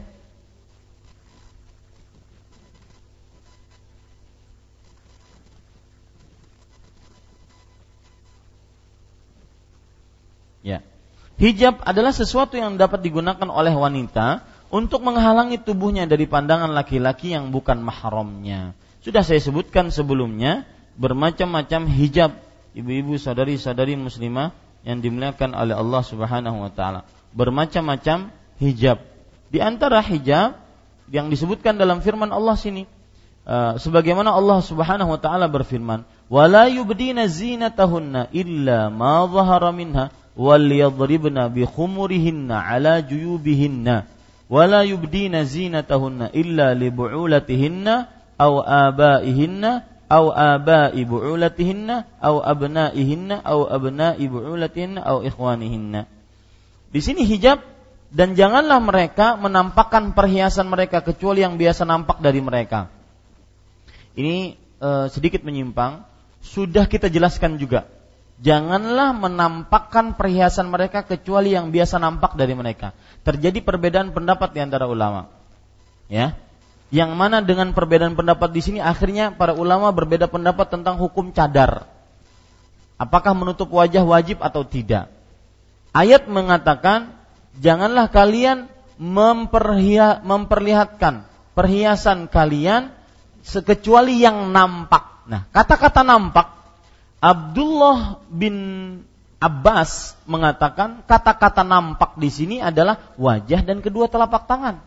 Berarti boleh menampakkan wajah dan kedua telapak tangan. Baik. Sedangkan Abdullah bin Mas'ud radhiyallahu anhu mengatakan kata-kata nampak yang boleh diperlihatkan dari perhiasan yang nampak adalah pakaian karena nggak mungkin ditutup pakaiannya. Masa pakaian ditutup dengan kain? Nggak mungkin. Maka pakaian itu yang nampak. Berarti Abdullah bin Mas'ud mewajibkan menutup wajah cadar. Nah, ini ibu saudari-saudari dan e, penulis kita Syekh Saleh Fauzan Al Fauzan hafizahullah taala, beliau lebih condong kepada menutup wajah dan kedua telapak kaki itu wajib hukumnya. Ya, itu wajib hukumnya. Dan dua-dua pendapat kuat, ya, dua-dua pendapat kuat dan sudah saya sering sebutkan pada pertemuan-pertemuan sebelumnya kalau untuk urusan cadar saya bisa mengatakan pertama cadar itu syariat Islam bukan adat orang Arab. Yang kedua cadar itu kebiasaan para nabi eh, para sahabiat nabi sahabat-sahabat wanita di zaman Rasulullah. Yang ketiga cadar itu kebiasaan para istri-istri nabi alaihi wassalam. Yang keempat para ulama seluruhnya bersepakat memakai cadar lebih utama dibandingkan tidak. Memakai cadar lebih utama dibandingkan tidak. Akan tetapi ya, tidak wajib. Nah, begitu. Saya selalu jawab dengan lima poin itu. Tetapi hukumnya tidak wajib. Tetapi lebih utama. Baik, kita lanjutkan. Dan hendaklah mereka menutupkan kain kudung ke dada mereka. Ini hijab Berarti hijab pada ayat An-Nisa 31, eh An-Nur ayat 31, garis bawah Ibu, hijab pada ayat An-Nur ayat 31 ini adalah maksudnya jilbab. Yaitu kain yang menutupi kepala. Jadi sudah saya jelaskan pada pertemuan sebelumnya Pakaian perempuan itu ada namanya khimar. Kho, mim, alif, ro. Khimar. Khimar artinya penutup kepala. Kain yang menutupi kepala. Nah, di atas khimar ada kain lagi yang disebut dengan apa? Jilbab. Yang ibu-ibu pakai sekarang. Jadi ibu-ibu pakai sekarang itu adalah dua fungsinya. Dia bisa khimar dan dia bisa jilbab. Kalau ada ibu-ibu memakai telekong, nah itu namanya apa? Khimar, bu. Betul telekong namanya? Ya. Apa namanya bahasa? Ya, penutup penutup rambut. Ya, itu namanya khimar. Di atas penutup rambut itu jilbab. Ah, itu hijab. Itu hijab. Ya, itu namanya apa? Hijab. Kita lanjutkan. Dan janganlah menampakkan perhiasan mereka kecuali kepada suami mereka atau ayah mereka atau suami mereka atau ayah suami yaitu mertua atau putra-putra mereka atau putra-putra suami yaitu anak tiri atau saudara-saudara mereka yaitu laki-laki. Baik. Allah Subhanahu wa taala berfirman, "Wa idza sa'altumuhunna mata'an fas'alu min wara'i hijab." Nah, ini ini kata hijab yang yang yang tegas. Itu surat Al-Ahzab ayat 53. Apabila kalian wahai para sahabat Nabi meminta suatu keperluan kepada istri-istri Nabi, maka mintalah dari belakang hijab tabir. Tabir di sini seperti yang antara saya dengan ibu-ibu sekarang. Ya, tabir, horden, kain ya, yang menutupi eh, pandangan laki-laki yang bukan mahram kepada perempuan. Itu hijab juga, Bu. Jadi penulis sekarang menyebutkan bentuk-bentuk hijab dengan dalil-dalilnya. Kemudian penulis rahimah hafizahullah taala mengatakan yang dimaksud dengan hijab adalah sesuatu yang dapat dijadikan penghalang oleh seorang wanita berupa tembok, daun pintu atau pakaian ya berupa tembok, daun pintu atau pakaian.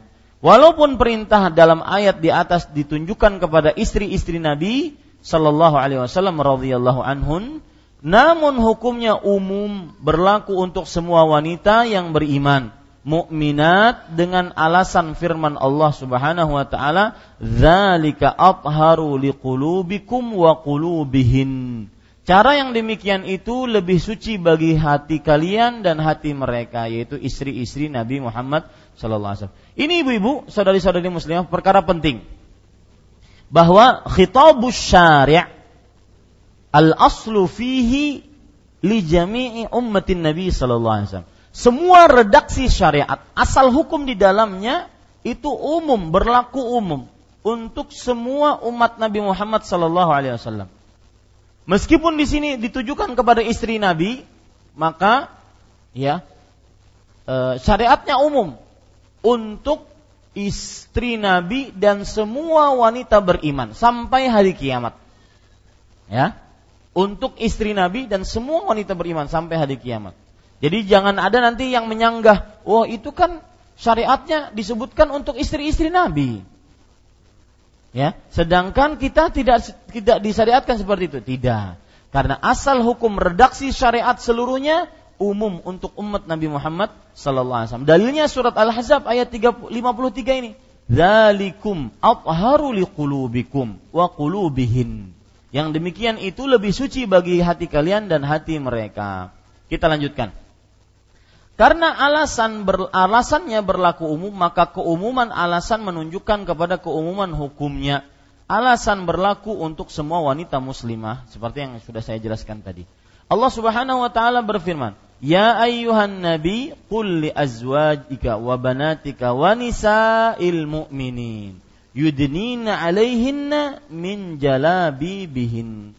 Wahai nabi, katakanlah untuk istri-istrimu anak-anak perempuanmu dan istri-istri orang beriman. Ini umum berarti sampai hari kiamat siapa saja yang merupakan wanita muslimah mukminat maka mereka masuk ke dalam hadis ini yaitu memakai hijab yudnina alaihinna min jalabibihin hendaknya mereka mengulurkan jilbabnya ke seluruh tubuh mereka jilbab di sini adalah pakai kain yang menutupi yang dijulurkan dari atas kepala kepada seluruh tubuh. Itu namanya jilbab.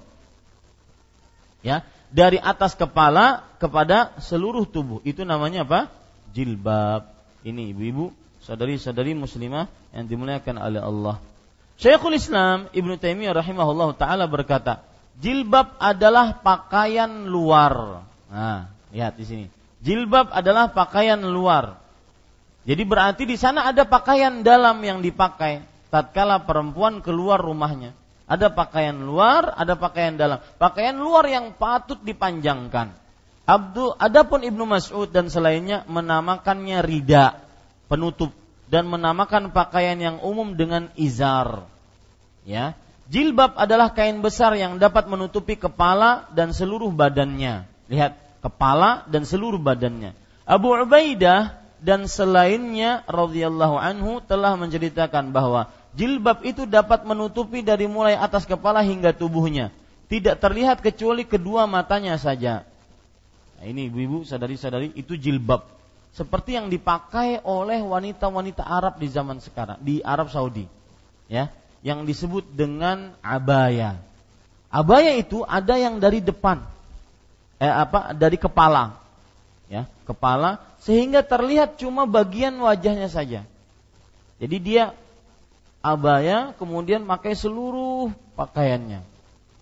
Seluruh menutup seluruh tubuhnya. Itu namanya jilbab. Ya itu namanya jilbab. Nah Ustaz yang sekarang saya pakai ibu-ibu pakai ya panjang melebihi satu lutut saya jadi ingat ibu saya rahimahullah taala beliau selalu kalau memakai jilbab beliau harus tertutup lututnya. Jilbab yang ibu pakai itu tertutup lututnya bukan hanya sekedar tertutup tertutup pantatnya. Jadi harus panjang, sepanjang-panjangnya. Ya. Itu jilbab. Nah, itu jilbab. Ibu-ibu sadari-sadari yang dimuliakan oleh Allah Subhanahu wa taala. Baik. Kita lanjutkan. Dan di antara jenisnya adalah niqab cadar. Termasuk hijab adalah niqab.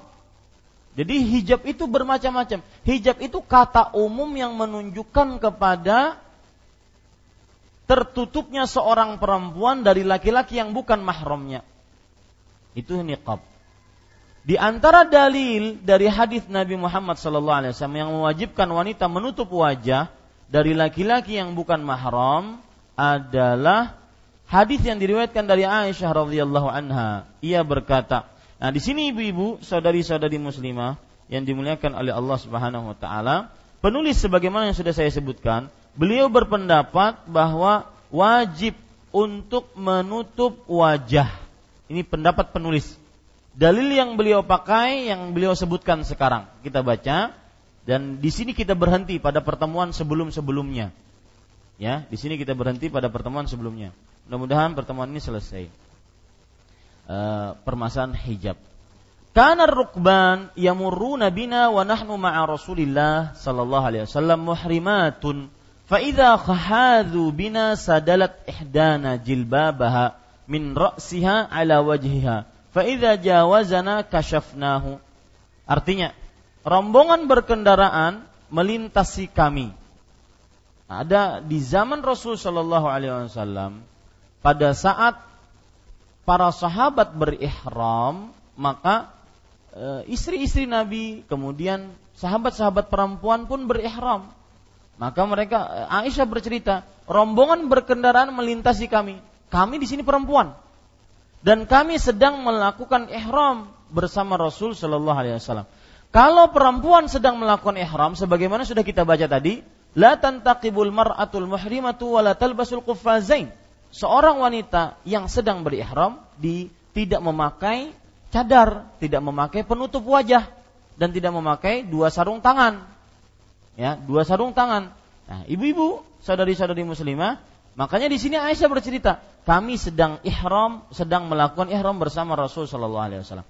Apabila rombongan itu bertatapan dengan kami, yaitu para wanita, tiap orang dari kami menurunkan, memanjangkan jilbabnya dari kepala hingga menutupi wajahnya. Nah, ibu-ibu sekarang sudah mungkin sudah tahu jilbabnya yang e, bertingkat-tingkat itu, ya, itu boleh dipakai tatkala sedang ihram. Jadi dibuka cadarnya, kemudian dijulurkan kainnya dari kepala ke bawah, menutupi wajahnya. Begitulah yang dilakukan oleh para sahabiat di zaman Rasul Shallallahu Alaihi Wasallam. Ya, ini ibu-ibu sadari-sadari yang dimuliakan oleh Allah Subhanahu Wa Taala. Kami pun dan apabila rombongan itu telah berlalu, kami pun membuka wajah ke wajah kembali. Itu dalilnya bu. Sisi pendalilannya gimana? Ya, sisi pendalilannya bagaimana? Ada mic di sana? Ada. Silahkan bu, saya ingin dijawab sembari saya minum. Itu dalil bahwa wajib menutup wajah. Sisi pendalilannya gimana? Silahkan dijawab salah seorang dari ibu yang ingin menjawab. Nah.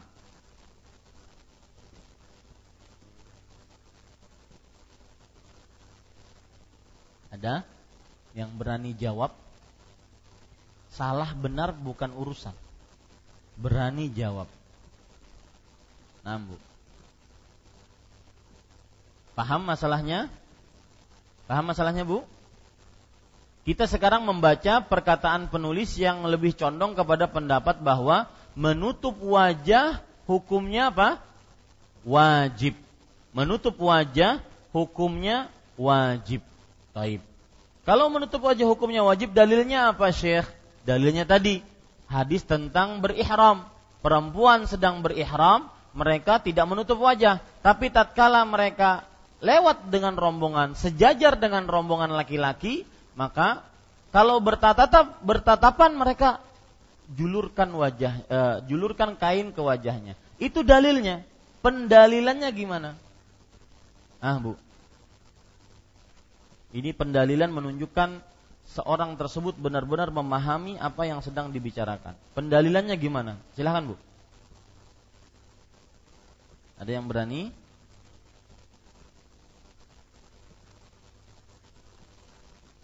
Tidak ada? Jawab, nggak mengapa. Salah tidak mengapa, Bu. Ya, saya ingin hanya ingin mengetahui ibu memperhatikan atau bersama saya atau tidak dalam kajian ini. Uh, apa namanya pendalilannya gimana? Maksud pendalilan itu, Ustadz uh, dari dalil ini kita ketahui hukum wajibnya menutup wajah karena begini begini begini. Gitu. Silakan. Ya. Ustaz, uh, mungkin kalau salah mohon. Iya, tidak mengapa Bu. Salah tidak mengapa. Kita tidak ingin uh, apa yang selalu benar, tetapi ingin bagaimana ada uh, interaktif. Ya, silahkan. Ya, mungkin artinya uh, bahwa apabila kita bertatapan dengan atau berpapasan dengan laki-laki, maka kita harus menutup wajah. Mm-mm. Sisi pendalilannya dari mana? Bahwasanya menutup wajah wajib dari mana? Silahkan dibantu ibu yang lain. Tidak mengapa, salah tidak mengapa. Nah, saya ingin mengajari di dalam masalah agama itu ada namanya dalil, ada namanya pendalilan. Ada namanya dalil, ada namanya apa? Pendalilan. Dalilnya ini hadis ini. Pendalilannya gimana? Gitu loh. Nah, pada saat kita anu Ustaz, uh, pada saat ketemu rombongan maka uh, rombongan laki-laki misalnya jadi kita karena berhadapan maka. Iya, itu sudah mafhum, sudah kita pahami bahwa mereka menutup tatkala ber, berpapasan dengan laki-laki. Tapi pendalilannya dari mana? Wajib menutup wajah. Nah, silahkan ibu yang lain jawab. Gak mengapa, salah gak mengapa bu. Silahkan. Nah, jangan mengguncang arisan. Ah. Ayo, silahkan pada saat ihram aja diwajibkan apalagi selain ihram. Nah, itu yang saya maksud. Kalau sedang ihram saja seorang perempuan ketika terlewat laki-laki mereka menutup wajahnya padahal ihram itu, padahal sedang ihram diapakan? Dilarang perempuan menutup wajahnya. maka tetap mereka menutup wajah menunjukkan kepada kewajiban. Nah, begitu Bu, itu namanya cara pendalilan. Ya. Sedang ihram saja mereka kalau berpapasan dengan laki-laki yang bukan mahram mereka menjulurkan kainnya menutup wajahnya. Apalagi ya kalau bukan ihram. Ini ibu-ibu, sadari-sadari muslimah yang dimuliakan oleh Allah. Taib. Uh, ibu-ibu, sadari-sadari muslimah yang dimuliakan oleh Allah Subhanahu wa taala, kita baca dalil-dalil wajibnya wanita menutupi wajahnya dari laki-laki yang bukan mahram cukup banyak. Cukup banyak. Kalau ditanya cukup banyak itu apa saja? Sedangkan yang disebutkan cuma satu dalil. Kita tambah, Bu. Ya. Lihat kita tambah surat Al-Ahzab ayat 59. Dalil yang menunjukkan wajibnya menutup wajah bagi perempuan. Al-Ahzab ayat 59. Allah berfirman, "Ya ayuhan nabi, qul li azwajika wa banatika wa nisaika wa nisa'il mu'minin yudnina 'alaihinna min jalabibihin." Dzalika adna an yu'rafna fala yu'dzain wa kana Allahu ghafuran rahima. Wahai Nabi, katakanlah untuk istrimu, anak-anak perempuanmu dan wanita-wanita beriman. Hendaknya mereka memanjangkan jilbab-jilbab mereka. Yang demikian itu lebih mudah dikenal dan akhirnya mereka tidak disakiti dan Allah Subhanahu wa taala Maha Pengampun, Maha Penyayang. Itu dalilnya. Sama. Pendalilannya gimana, Bu? Hah? Pendalilannya gimana? yaitu pendalilannya ayat ini menganjurkan memanjangkan jilbab dan termasuk memanjangkan jilbab adalah menutup wajah ya termasuk memanjangkan jilbab adalah menutup wajah. Ini ibu-ibu sadari-sadari itu eh, dalil yang kedua. Kemudian ibu-ibu sadari-sadari yang dimuliakan oleh Allah dalil yang ketiga yang digunakan oleh ulama-ulama yang berpendapat bahwa wajib menutup wajah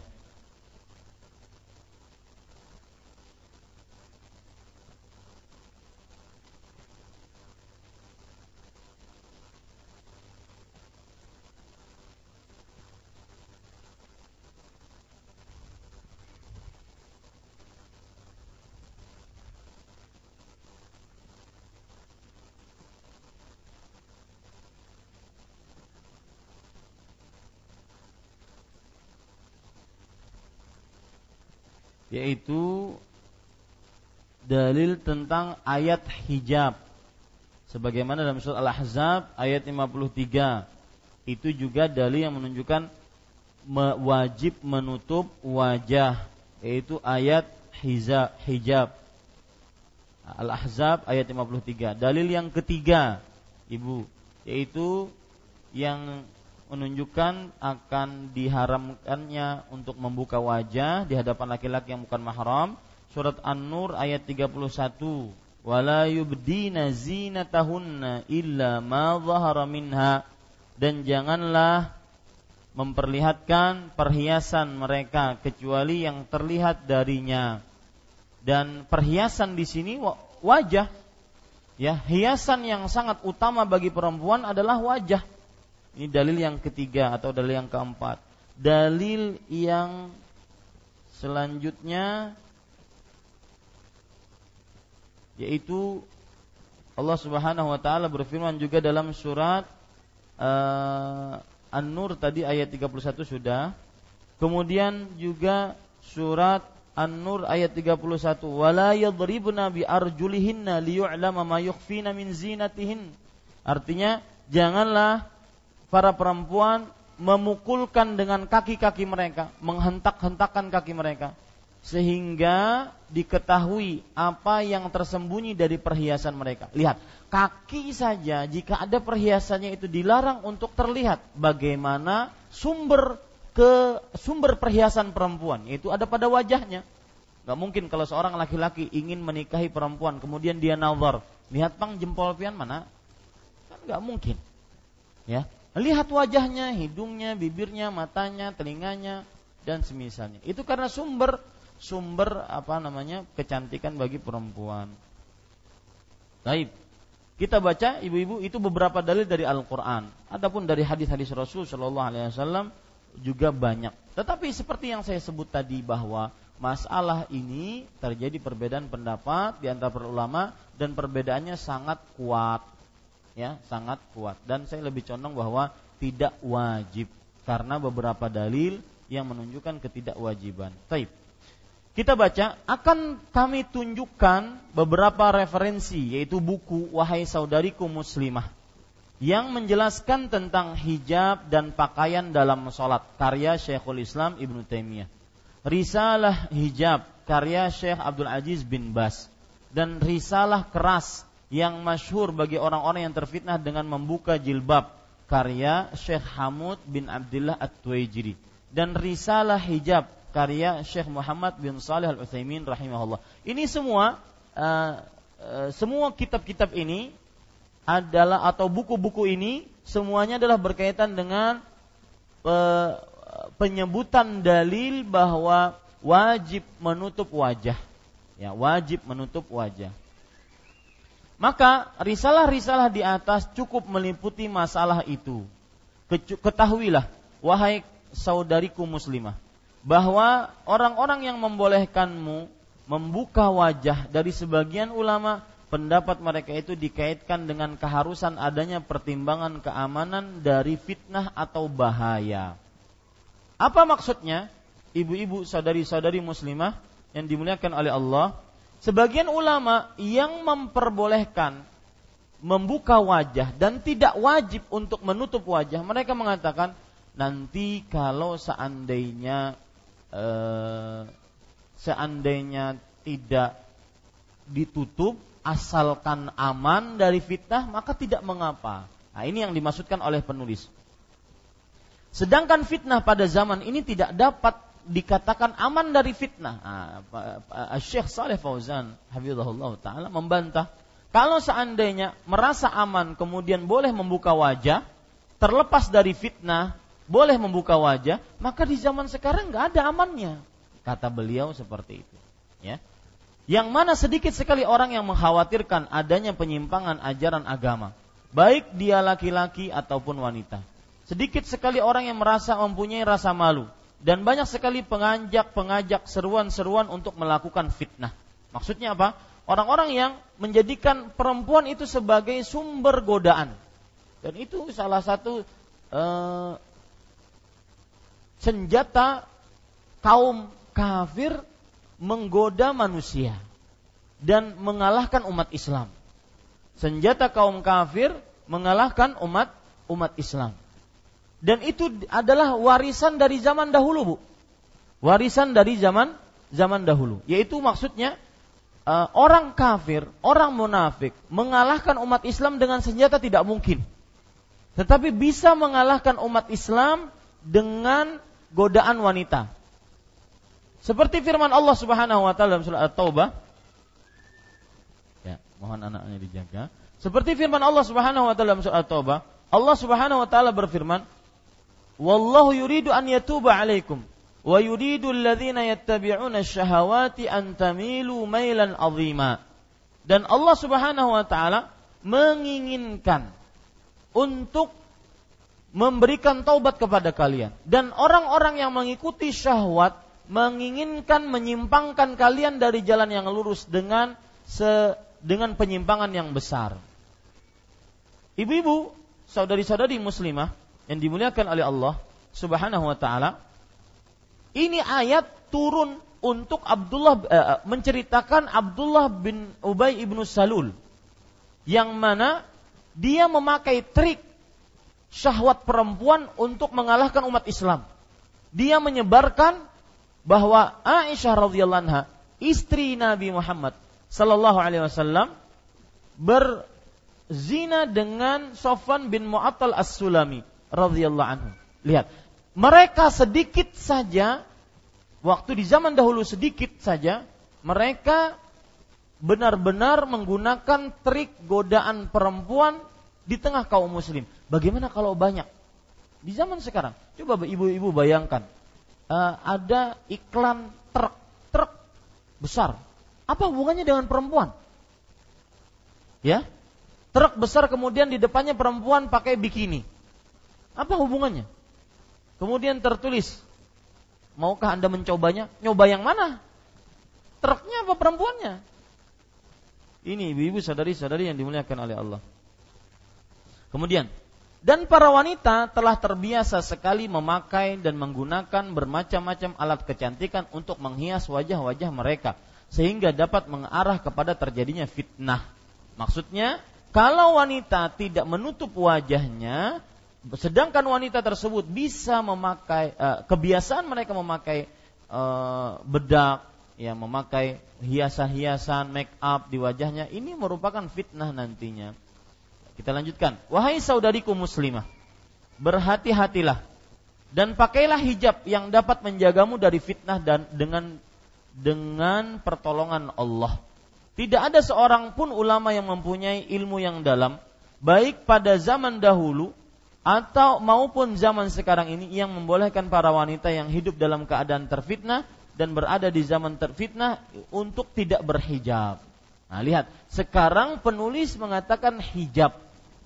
Artinya bahwasanya nggak ada ulama yang mengatakan boleh membuka hijabnya, boleh membuka uh, jilbabnya, boleh membuka uh, penutup wajahnya kata penulis sekarang karena zamannya sekarang zaman fitnah zamannya zaman fitnah. Wallahu alam. Sebagian wanita muslimah melakukan kemunafikan dalam mengenakan hijab. Apabila mereka berada di lingkungan orang-orang yang berhijab mereka pun berhijab. Dan jika mereka berada di lingkungan orang yang tidak berhijab mereka pun tidak berhijab. Nah ini hati-hati ibu. Ini munafik. Ya. Uh, sebagaimana disebutkan dalam ayat yastakhfuna minan nas wala yastakhfuna minallah. Mereka lebih takut kepada manusia dibandingkan takut kepada Allah Subhanahu wa taala. Ini disebutkan oleh Allah Subhanahu wa taala surah An-Nisa ayat 108. Ya. Kalau datang ke masjid Imam Syafi'i maka pakai gaun yang besar, jilbab besar. Pakai cadar mungkin. Tapi kalau seandainya di pasar maka ya e, memakai ataupun tidak menutup auratnya maka ini termasuk daripada sifat kemunafikan ya sifat kemunafikan. Taib. apabila mereka berada di lingkungan ini sudah. Dan sebagian mereka menggunakan hijab di tempat umum terbuka. Dan jika mereka masuk ke tempat khusus seperti tempat usaha, rumah sakit atau wanita tersebut sedang berbincang dengan penjual perhiasan atau tempat penjahit-penjahit pakaian wanita, ia pun membuka wajah dan kedua lengannya, seolah-olah ia berhadapan dengan suaminya atau salah satu mahramnya. Ini saya pernah kejadian masalah ini, ibu-ibu sadari-sadari muslimah, yaitu tatkala haji, kita kadang-kadang malu kalau haji itu. Kenapa? Karena akibat tidak diajari menjaga pakaian di hadapan laki-laki yang bukan mahram, akibat tidak diajari menjaga aurat di hadapan laki-laki yang bukan mahram, maka itu kebiasaan akhirnya dibawa ke sana. Ya. Keluar rumah misalkan antara kamar dengan kamar, ya. Keluar rumah cuma memakai kain e, sarung di sini saja. Ya, itu di Arab. Ih, subhanallah. Ya, ini ibu-ibu saudari-saudari yang dimuliakan Allah. Ini harus di, dikenalkan kepada masyarakat. Makanya sering terlihat di jalan-jalan. Ibunya pakai jilbab lebar, pakai gamis, pakai jubah yang lebar juga. Tetapi ketika naik kendaraan, kakinya dinaikkan, pahanya nengganal kelihatan. ini dilarang, ya. Ini ibu-ibu saudari-saudari muslimah. Jadi memakai pakaian itu untuk menutup auratnya, bukan hanya sekedar lebarnya saja. Bertakwalah kalian kepada Allah wahai saudariku yang berbuat seperti itu. Nah, saya juga pernah melihat e, seorang laki-laki ingin beli emas. Ini di Madinah ceritanya. Kemudian dia mengatakan kepada istrinya, "Ika majigin, menukar sana." Kemudian untuk apa? Untuk agar dimurahin. Dan perempuan ini Ya, perempuan ini tatkala membeli nawar-nawar, nawar sambil senggol colek-colek. Maka ini me, apa namanya? memalukan ya, memalukan. Seakan-akan kita di Indonesia tidak diajari untuk menjaga aurat, untuk tidak ma, untuk malu, tidak diajari untuk malu. Ini ibu, saudari-saudari muslimah yang dimuliakan oleh Allah. Kami telah menyaksikan sebagian dari wanita Timur Tengah yang sedang berada di kapal terbang dari luar negeri akan tiba di bandara airport. Mereka tidak memakai hijab kecuali pada waktu kapal terbang akan landas pada salah satu airport dalam negerinya. Dengan demikian mereka menjadikan hijab sebagai pakaian tradisi, bukan pakaian syar'i yang diperintahkan oleh agama. Wahai wanita muslimah, sesungguhnya hijab melindungimu dari pandangan beracun yang terpancar dari laki-laki yang hatinya sakit dan laki-laki hidungnya belang. Bukan berarti hidungnya belang, bukan.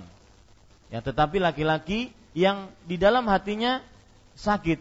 Fayatma alladhi fi qalbihi marad sebagaimana yang disebutkan oleh Allah dalam surah Al-Ahzab ayat 32.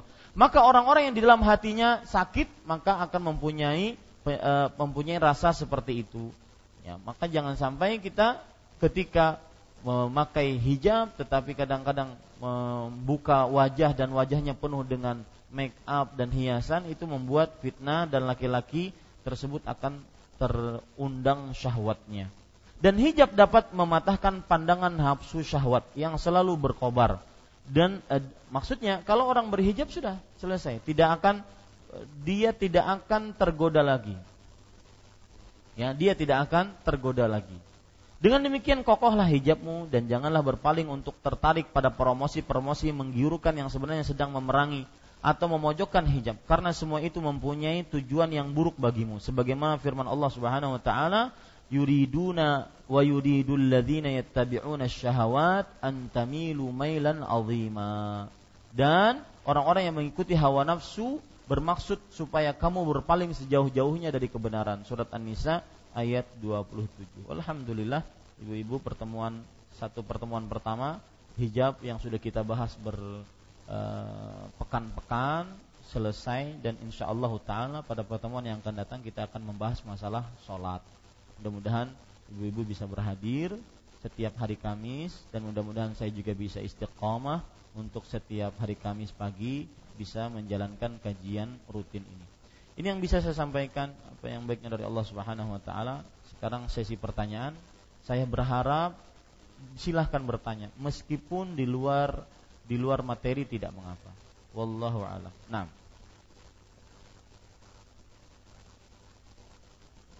Silahkan Bu.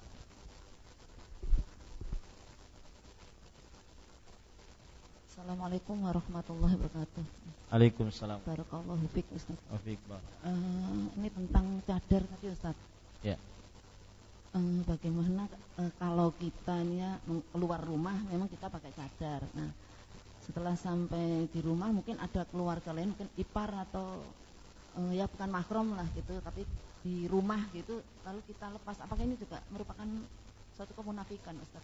Iya. Yang yang pertama, terus yang kedua uh, apabila kita memakai pakai, pakaian surah tadi kalau misalnya sesama perempuan itu apakah juga yeah. menimbulkan fitnah satu yeah. lagi Ustadz ini di luar materi uh, tentang sholat ini Ustadz dalam berjamaah ini uh, saya kurang paham gitu ya uh, memulainya jamaah itu uh, memulai dari tengah apa ke, uh, habis dari tengah itu ke kanan yeah. apa dari kanan kiri kanan kiri gitu dan seterusnya yeah. begitu juga dengan sok yang uh, selanjutnya di belakangnya mohon yeah. penjelasannya Jazakumullah yeah. khair Jazakumullah khair Ibu atas pertanyaannya pertanyaan yang pertama yaitu tentang kemunafikan dan hijab uh, sebagian perempuan mungkin di luar rumah dia memakai cadar memakai cadar niqab kemudian setelah pulang Ternyata pas pulang mungkin dapat tamu, tamu itu ipar, kakak ipar, adik ipar, atau tamu itu tamu suami dan dia tidak memakai cadar. Apakah ini disebut kemunafikan? Maka jawabannya tergantung ibu meng mengambil hukumnya apa. Ibu menentukan hukum cadar itu apa. Kalau seandainya dianggap cadar itu adalah wajib, maka pada saat itu ya, itu berarti kemunafikan. Kalau seandainya hukum cadar hanya sebatas sunnah, maka tidak kemunafikan. Tetapi tetap dikatakan lebih baik memakai cadar. Wallahu alam. Untuk pertanyaan yang kedua yaitu pakaian syuhrah. Apakah pakaian syuhrah kalau seandainya di tengah dipakai di tengah-tengah para wanita juga pakaian syuhrah? Iya. Karena hadisnya tadi berbunyi man labisa thawba syuhratin. Barang siapa yang memakai pakaian syuhrah. Ya, ini menunjukkan bahwa uh, umum dia baik di hadapan wanita atau di hadapan laki-laki. Yang jelas kalau di, uh, batasan pakaian syuhrah itu adalah kalau yang e, dipakai maka akan sangat mencolok di hadapan yang lainnya. Itu batasannya. Baik itu dari sisi warnanya, motifnya, perhiasannya ataupun e, apa saja yang mencolok kalau seandainya dipakai akan terlihat sangat mencolok. Maka itu disebut sebagai pakaian syuhrah.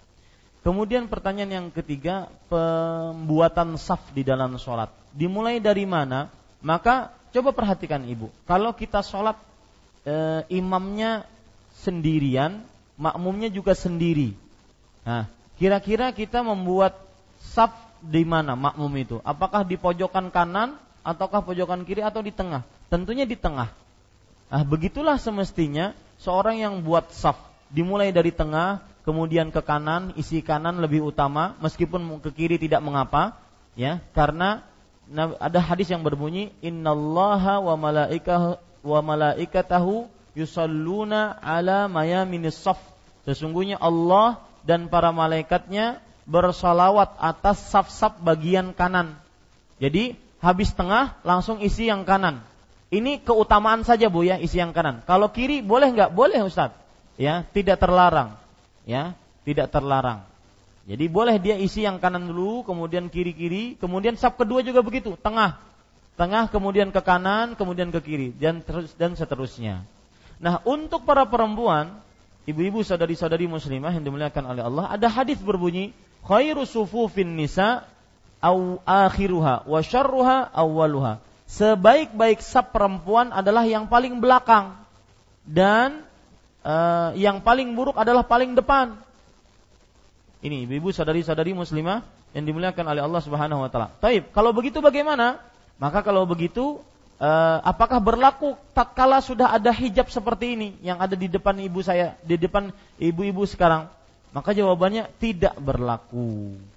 Ya, berlakunya tetap sab pertama lebih utama. Ini baik untuk laki-laki ataupun perempuan. Ya, sedangkan hadis tersebut karena kondisinya waktu itu tidak ada hijab, tidak ada uh, tabir seperti ini. Ini ibu-ibu, saudari-saudari muslimah yang dimuliakan oleh Allah Subhanahu wa taala. Wallahu a'lam. Naam. Silakan yang lain.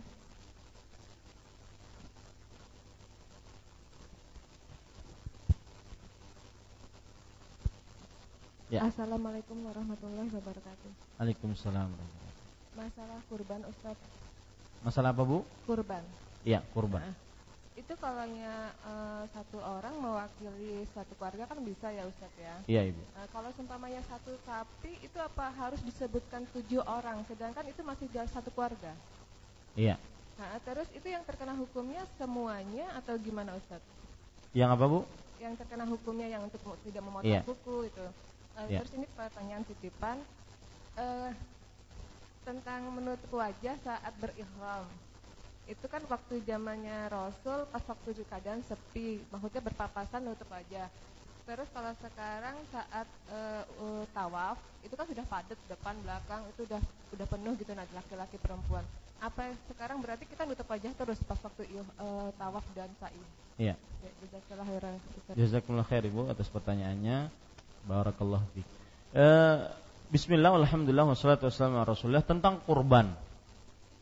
Nabi Muhammad Sallallahu Alaihi Wasallam mensyariatkan bahwa satu kurban mencukupi satu keluarga. Maksudnya, apabila ada salah seorang dari keluarga di rumah tersebut membeli satu hewan kambing, maka itu sudah mencukupi untuk satu keluarga. Nanti ketika dikurbankan, dia mengucapkan Bismillah, Allahu Akbar.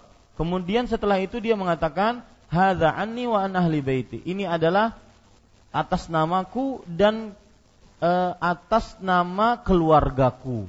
Nah, itu maksudnya satu kambing mencukupi satu keluarga. Adapun hukum yang berkaitan dengan tidak boleh mencukur rambut, memotong kuku, mengambil kulit, sebagaimana dalam hadis Ummu Salamah radhiyallahu anha riwayat Imam Muslim, maka itu bagi yang membeli saja. Itu pendapat yang paling kuat. Bagi yang membeli saja. Ya, artinya duitnya dari siapa? Dari si fulan nih. Nah, itu saja yang diharamkan. Adapun yang di atas namakan atasnya maka tidak kena. Taib. Uh, sapi bagaimana Ustaz? Kalau seandainya saya mampu beli satu sapi, beli satu sapi, bukan satu kambing dan semestinya seperti itu ibu ya jadi kalau kita ingin runut oh, kurban cara berkurban yang paling utama itu begini orang yang mampu paling utama dia beli satu kambing. Eh apa satu onta. Untuk satu orang. Artinya satu kam satu onta duitnya dari satu orang. Itu paling utama. Ya. Kemudian turun lagi yang kedua yaitu satu sapi duitnya dari satu orang. Ya. Kemudian turun lagi yang ketiga, satu kambing duitnya dari satu orang. Turun lagi kedudukan yang keempat yang paling rendah, yaitu sapi bersyarekat sebanyak tujuh orang. Nah, saya per, eh, saya anjurkan kepada ibu-ibu yang mampu, yang diluaskan rezekinya, yang mana berkurban cuma satu tahun sekali, ya. Sekarang kan banyak orang-orang yang gajinya itu nisab bu, Paham Bu, gaji nisab. Gaji sebulan itu nisab. 85 gram emas sebulan. Gajinya itu satu nisab. Satu bulan. Dan itu sudah bersih. Semua pakaian, minuman, makanan, sandang pangan. Itu sudah bersih. Dia keluarkan masih sisa nisab. Maka masa beli kambing gaji nisab tapi beli kambing kurbannya Ya beli onta atau sapi begitu. Ini ibu-ibu, saudara-saudara. Satu nisab itu berapa? 85 gram. Kali 500 ribu. Berapa? Jangan ada yang jawab banyak. Nah, berapa bu? 42 juta setengah. 42 juta setengah. Ada orang gaji segitu. Penghasilannya setiap bulan. Maka sungguh sangat ironi kalau seandainya dia beli satu kambing saja. Ya beli sapi, sapi yang kisar atau sapi yang uh, Australia, sapi mana saja boleh. Mau sapi Afrika, sapi Eropa, silahkan. Ya ini. Jadi itu yang paling utama. Jadi dia kalau kita kaitkan dengan pertanyaan ibu tadi, dia beli satu sapi untuk dirinya dan keluarganya itu boleh. Ya tidak mesti harus bersyarekat tujuh orang tidak sesuai dengan kemampuan. Sebagaimana yang dilakukan oleh Rasulullah ketika haji. Beliau berhadiu berapa? 100 onta. Hadiu itu dari beliau sendiri. Nah, ini boleh berarti, ya. Tidak mengapa. Wallahu alam. Dan saya pesan Ibu, ini sedikit permasalahan hati yang pada minggu kemarin, Sabtu kemarin saya eh, singgung tentang cinta dunia. Saya berpesan untuk urusan akhirat sebagaimana kita urusan dunia selalu ingin yang paling perfect. Ya, tas nggak mau yang asal, nggak mau KW 4 harus ori. Ya, harus ori satu, ori pun ada dua tiga. Ya, kemudian eh, perhiasan mau yang paling wah mewah. Itu untuk dunia yang kita akan tinggalkan. Kenapa untuk urusan akhirat seseorang kadang-kadang sekedarnya yang itu merupakan bekal selama-lamanya nanti di akhirat. Ini ibu-ibu jangan sampai kita tertipu dengan dunia yang seperti itu. Wallahu a'lam. Nah. Tafadhal yang lain. Assalamualaikum warahmatullahi wabarakatuh. Waalaikumsalam. Barakallahu fiik, Fiik barak. Mau menanyakan tentang masalah hitan pada anak perempuan. E, sekarang saya e, ada diberitahu sama beberapa teman-teman yang baru melahirkan atau misalnya bayinya itu tidak di, tidak dianjurkan untuk dihitan sekarang di baik di rumah sakit atau kadang beberapa ada bidan yang tidak membolehkan dihitan. Nah, terus bagaimana menyikapi keadaan ini Ustaz? Apakah bayinya setelah ini nanti karena tidak tidak ada yang mau menghitan Ustaz. Katanya dikasih cuman betadin aja anggap sudah berhitan padahal belum dihitan gitu. Terima kasih. Assalamualaikum warahmatullahi wabarakatuh. Waalaikumsalam warahmatullahi wabarakatuh. Ya. Uh, memang ironi ini bahwa uh, secara hukum dulu ya Bu. Secara hukum dulu apa hukum e, berkhitan untuk perempuan. E, ibu-ibu, saudari-saudari yang dimuliakan oleh Allah Subhanahu wa taala, ketika Rasul Shallallahu alaihi wasallam bersabda dalam hadis riwayat Bukhari dan Muslim, al fitratu khamsun. Fitrah manusia itu lima. Al khitan. Nah, ini menunjukkan manusia secara umum, laki-laki perempuan berkhitan, fitrahnya. Artinya kejadian semestinya atas seorang manusia ya seperti itu di khitan. Itu satu dalilnya. Kemudian ibu-ibu saudari-saudari yang dimuliakan oleh Allah Subhanahu wa taala.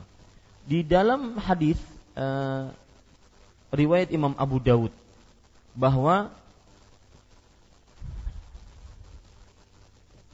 Nabi Muhammad Shallallahu Alaihi Wasallam bersabda kepada seorang perempuan, "Latan haki Fa inna dzalika ahwa lil mar'ah wa ahabbu ilal ba'al. Artinya, jangan kamu terlalu dalam menghitan perempuan. Cukup dengan dikerik saja.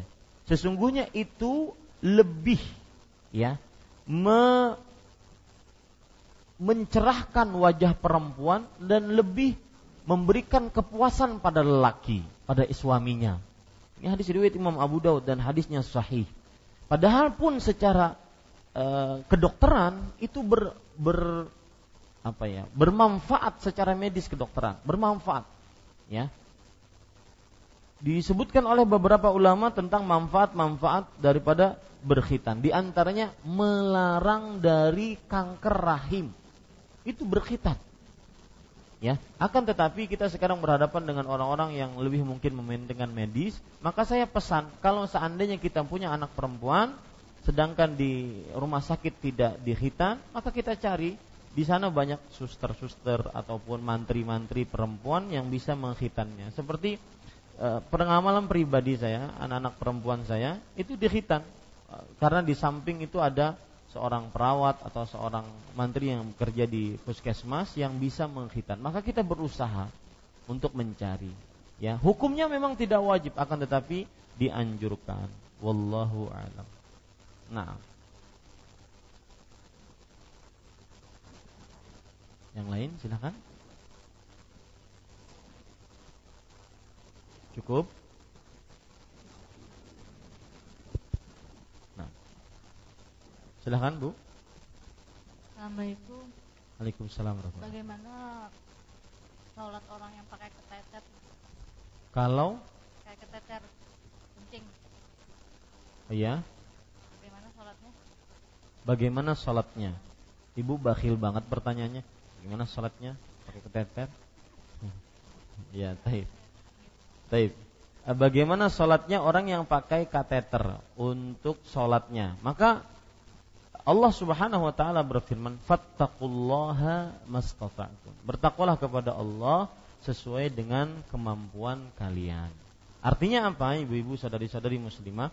Kalau seandainya kita memakai e, alat kencing tersebut, maka kita semampu mungkin membasuhnya. Alatnya itu dibasuh juga semampu mungkin menghilangkan najis yang ada pada tubuh kita atau pada kain yang akan kita gunakan untuk sholat. Dan sholatnya kalau tidak bisa berdiri ya duduk, kalau tidak bisa duduk ya berbahan. Sebagaimana hadis Rasul Shallallahu Alaihi Wasallam riwayat Imam Bukhari eh, Salli qa'iman. Salatlah dalam keadaan berdiri. Fa illam tastati fa qa'idan. Fa illam tastati fa ala jam. Kalau tidak mampu maka salatlah dalam keadaan duduk, kalau tidak mampu salatlah dalam keadaan berbaring. Wallahu alam. Ini ada pertanyaan via BBM, bagaimana hukumnya saya tidak bercadar ketika bekerja dan di desa saya terkadang hanya pakai masker atau bercadar ketika keluar dari desa saya karena ada alasan tertentu saya melakukannya. Apakah memperkainkan cadar? Tidak. Kalau seandainya dia menganggap bahwasanya cadar itu tidak wajib, ya tidak mengapa. Kalau seandainya cadar itu tidak tidak wajib. Kalau seandainya menganggap cadar itu wajib, nah itu baru dinamakan mempermainkan cadar. Kemudian pertanyaan selanjutnya dari BBM juga, saya bekerja di instansi pemerintah. Tentunya di sini sering adanya kholwat. Kholwat apa bu? Bercampur antara laki-laki dan perempuan uh, atau berdua-duaan antara laki-laki dan perempuan. Adapun ikhtilat bercampur antara laki-laki dan perempuan. Saya bermaksud ingin berhenti setelah membangun kios kecil agar berdagang pakaian syar'i. Nah, sementara jalan satu-satunya adalah membayar upah kios dengan kredit. Mohon solusi terhadap permasalahan saya ini. Maka jawabannya, ibu-ibu, sadari-sadari, kredit tidak mengapa asalkan tidak mendatangkan riba. Ya. Kalau mendatangkan riba, maka tidak diperbolehkan. Ya. Karena asal hukum kredit itu sebenarnya kita berhutang kepada salah satu lembaga finansial yang kemudian kita membayar cicil dengan lebih. Nah, itu namanya kredit yang mendatangkan riba. Wallahu alam. Dan saya berdoa kepada yang bertanya, eh, berdoa untuk yang bertanya dan juga untuk kaum muslim yang sekarang lagi eh, memang seperti ini Bu. Saya memperhatikan ya bahwa seorang yang sudah mulai mengenal sunnah kemudian berkaitan dengan pekerjaan maka dia mau tidak mau harus meninggalkan pekerjaan yang haramnya. Karena sunnah menuntutnya seperti itu. Maka saya berdoa untuk siapa saja yang baru mengenal sunnah kemudian berbenturan dengan pekerjaan mudah-mudahan diberikan rezeki yang lapang rezeki yang berkah dan semoga di istiqomahkan oleh Allah Subhanahu wa taala dalam sunnahnya. Wallahu a'lam. Nah, silahkan yang lain. Waalaikumsalam warahmatullahi wabarakatuh. Silahkan kasih mic, Bu. Saya bertanya Ustaz. Silahkan, misalnya Bu. saya misalnya mau bepergian tapi bersama teman-teman aja ada membawa apa mau boleh aja lah mamanya jauh-jauh. Iya. Kalau bepergiannya pian hanya bepergian ke kayu tangi boleh boleh. Tapi kalau seandainya bepergiannya pian misalkan ke Barabai, Tanjung, Kandangan, jauh dan dianggap sebagai jarak safar yang di situ kita mengkosor sholat maka tidak boleh. Kenapa? Karena seorang wanita muslimah salah satu tujuan syariatnya adalah menjaga aurat dan kesuciannya. Dan saya katakan bahwa tidak ada yang paling berharga bagi wanita muslimah sesudah agamanya dibandingkan kesuciannya. Enggak ada yang paling berharga. Maka lebih baik kita tidak bepergian kalau seandainya tidak mempunyai mahram. Adapun kalau ke pasar Hanyar, adapun kalau ke jembatan e, Dewi ya. Kemudian ke mana? Ke Masjid Raya, itu tidak mengapa dengan tanpa mahram asalkan merasa aman. Wallahu a'lam. Nah. Ada yang lain? Ya, saya sebelum menutup kajian ini ingin bertanya apakah waktunya seperti ini cocok atau kepanjangan? Hah?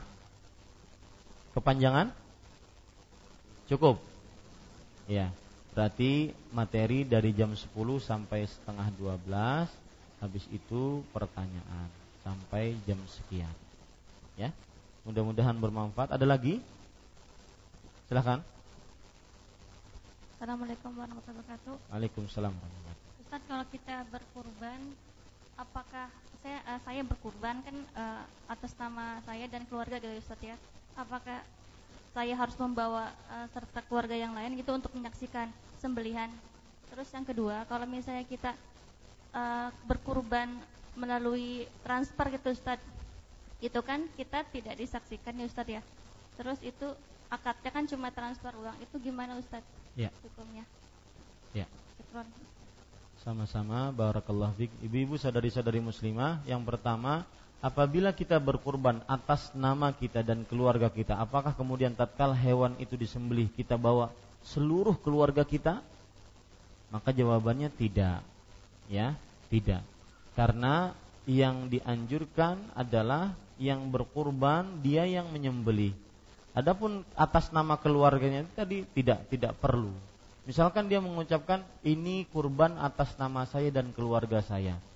Ya, nanti menyulitkan. Nini-nini Tuhan datang.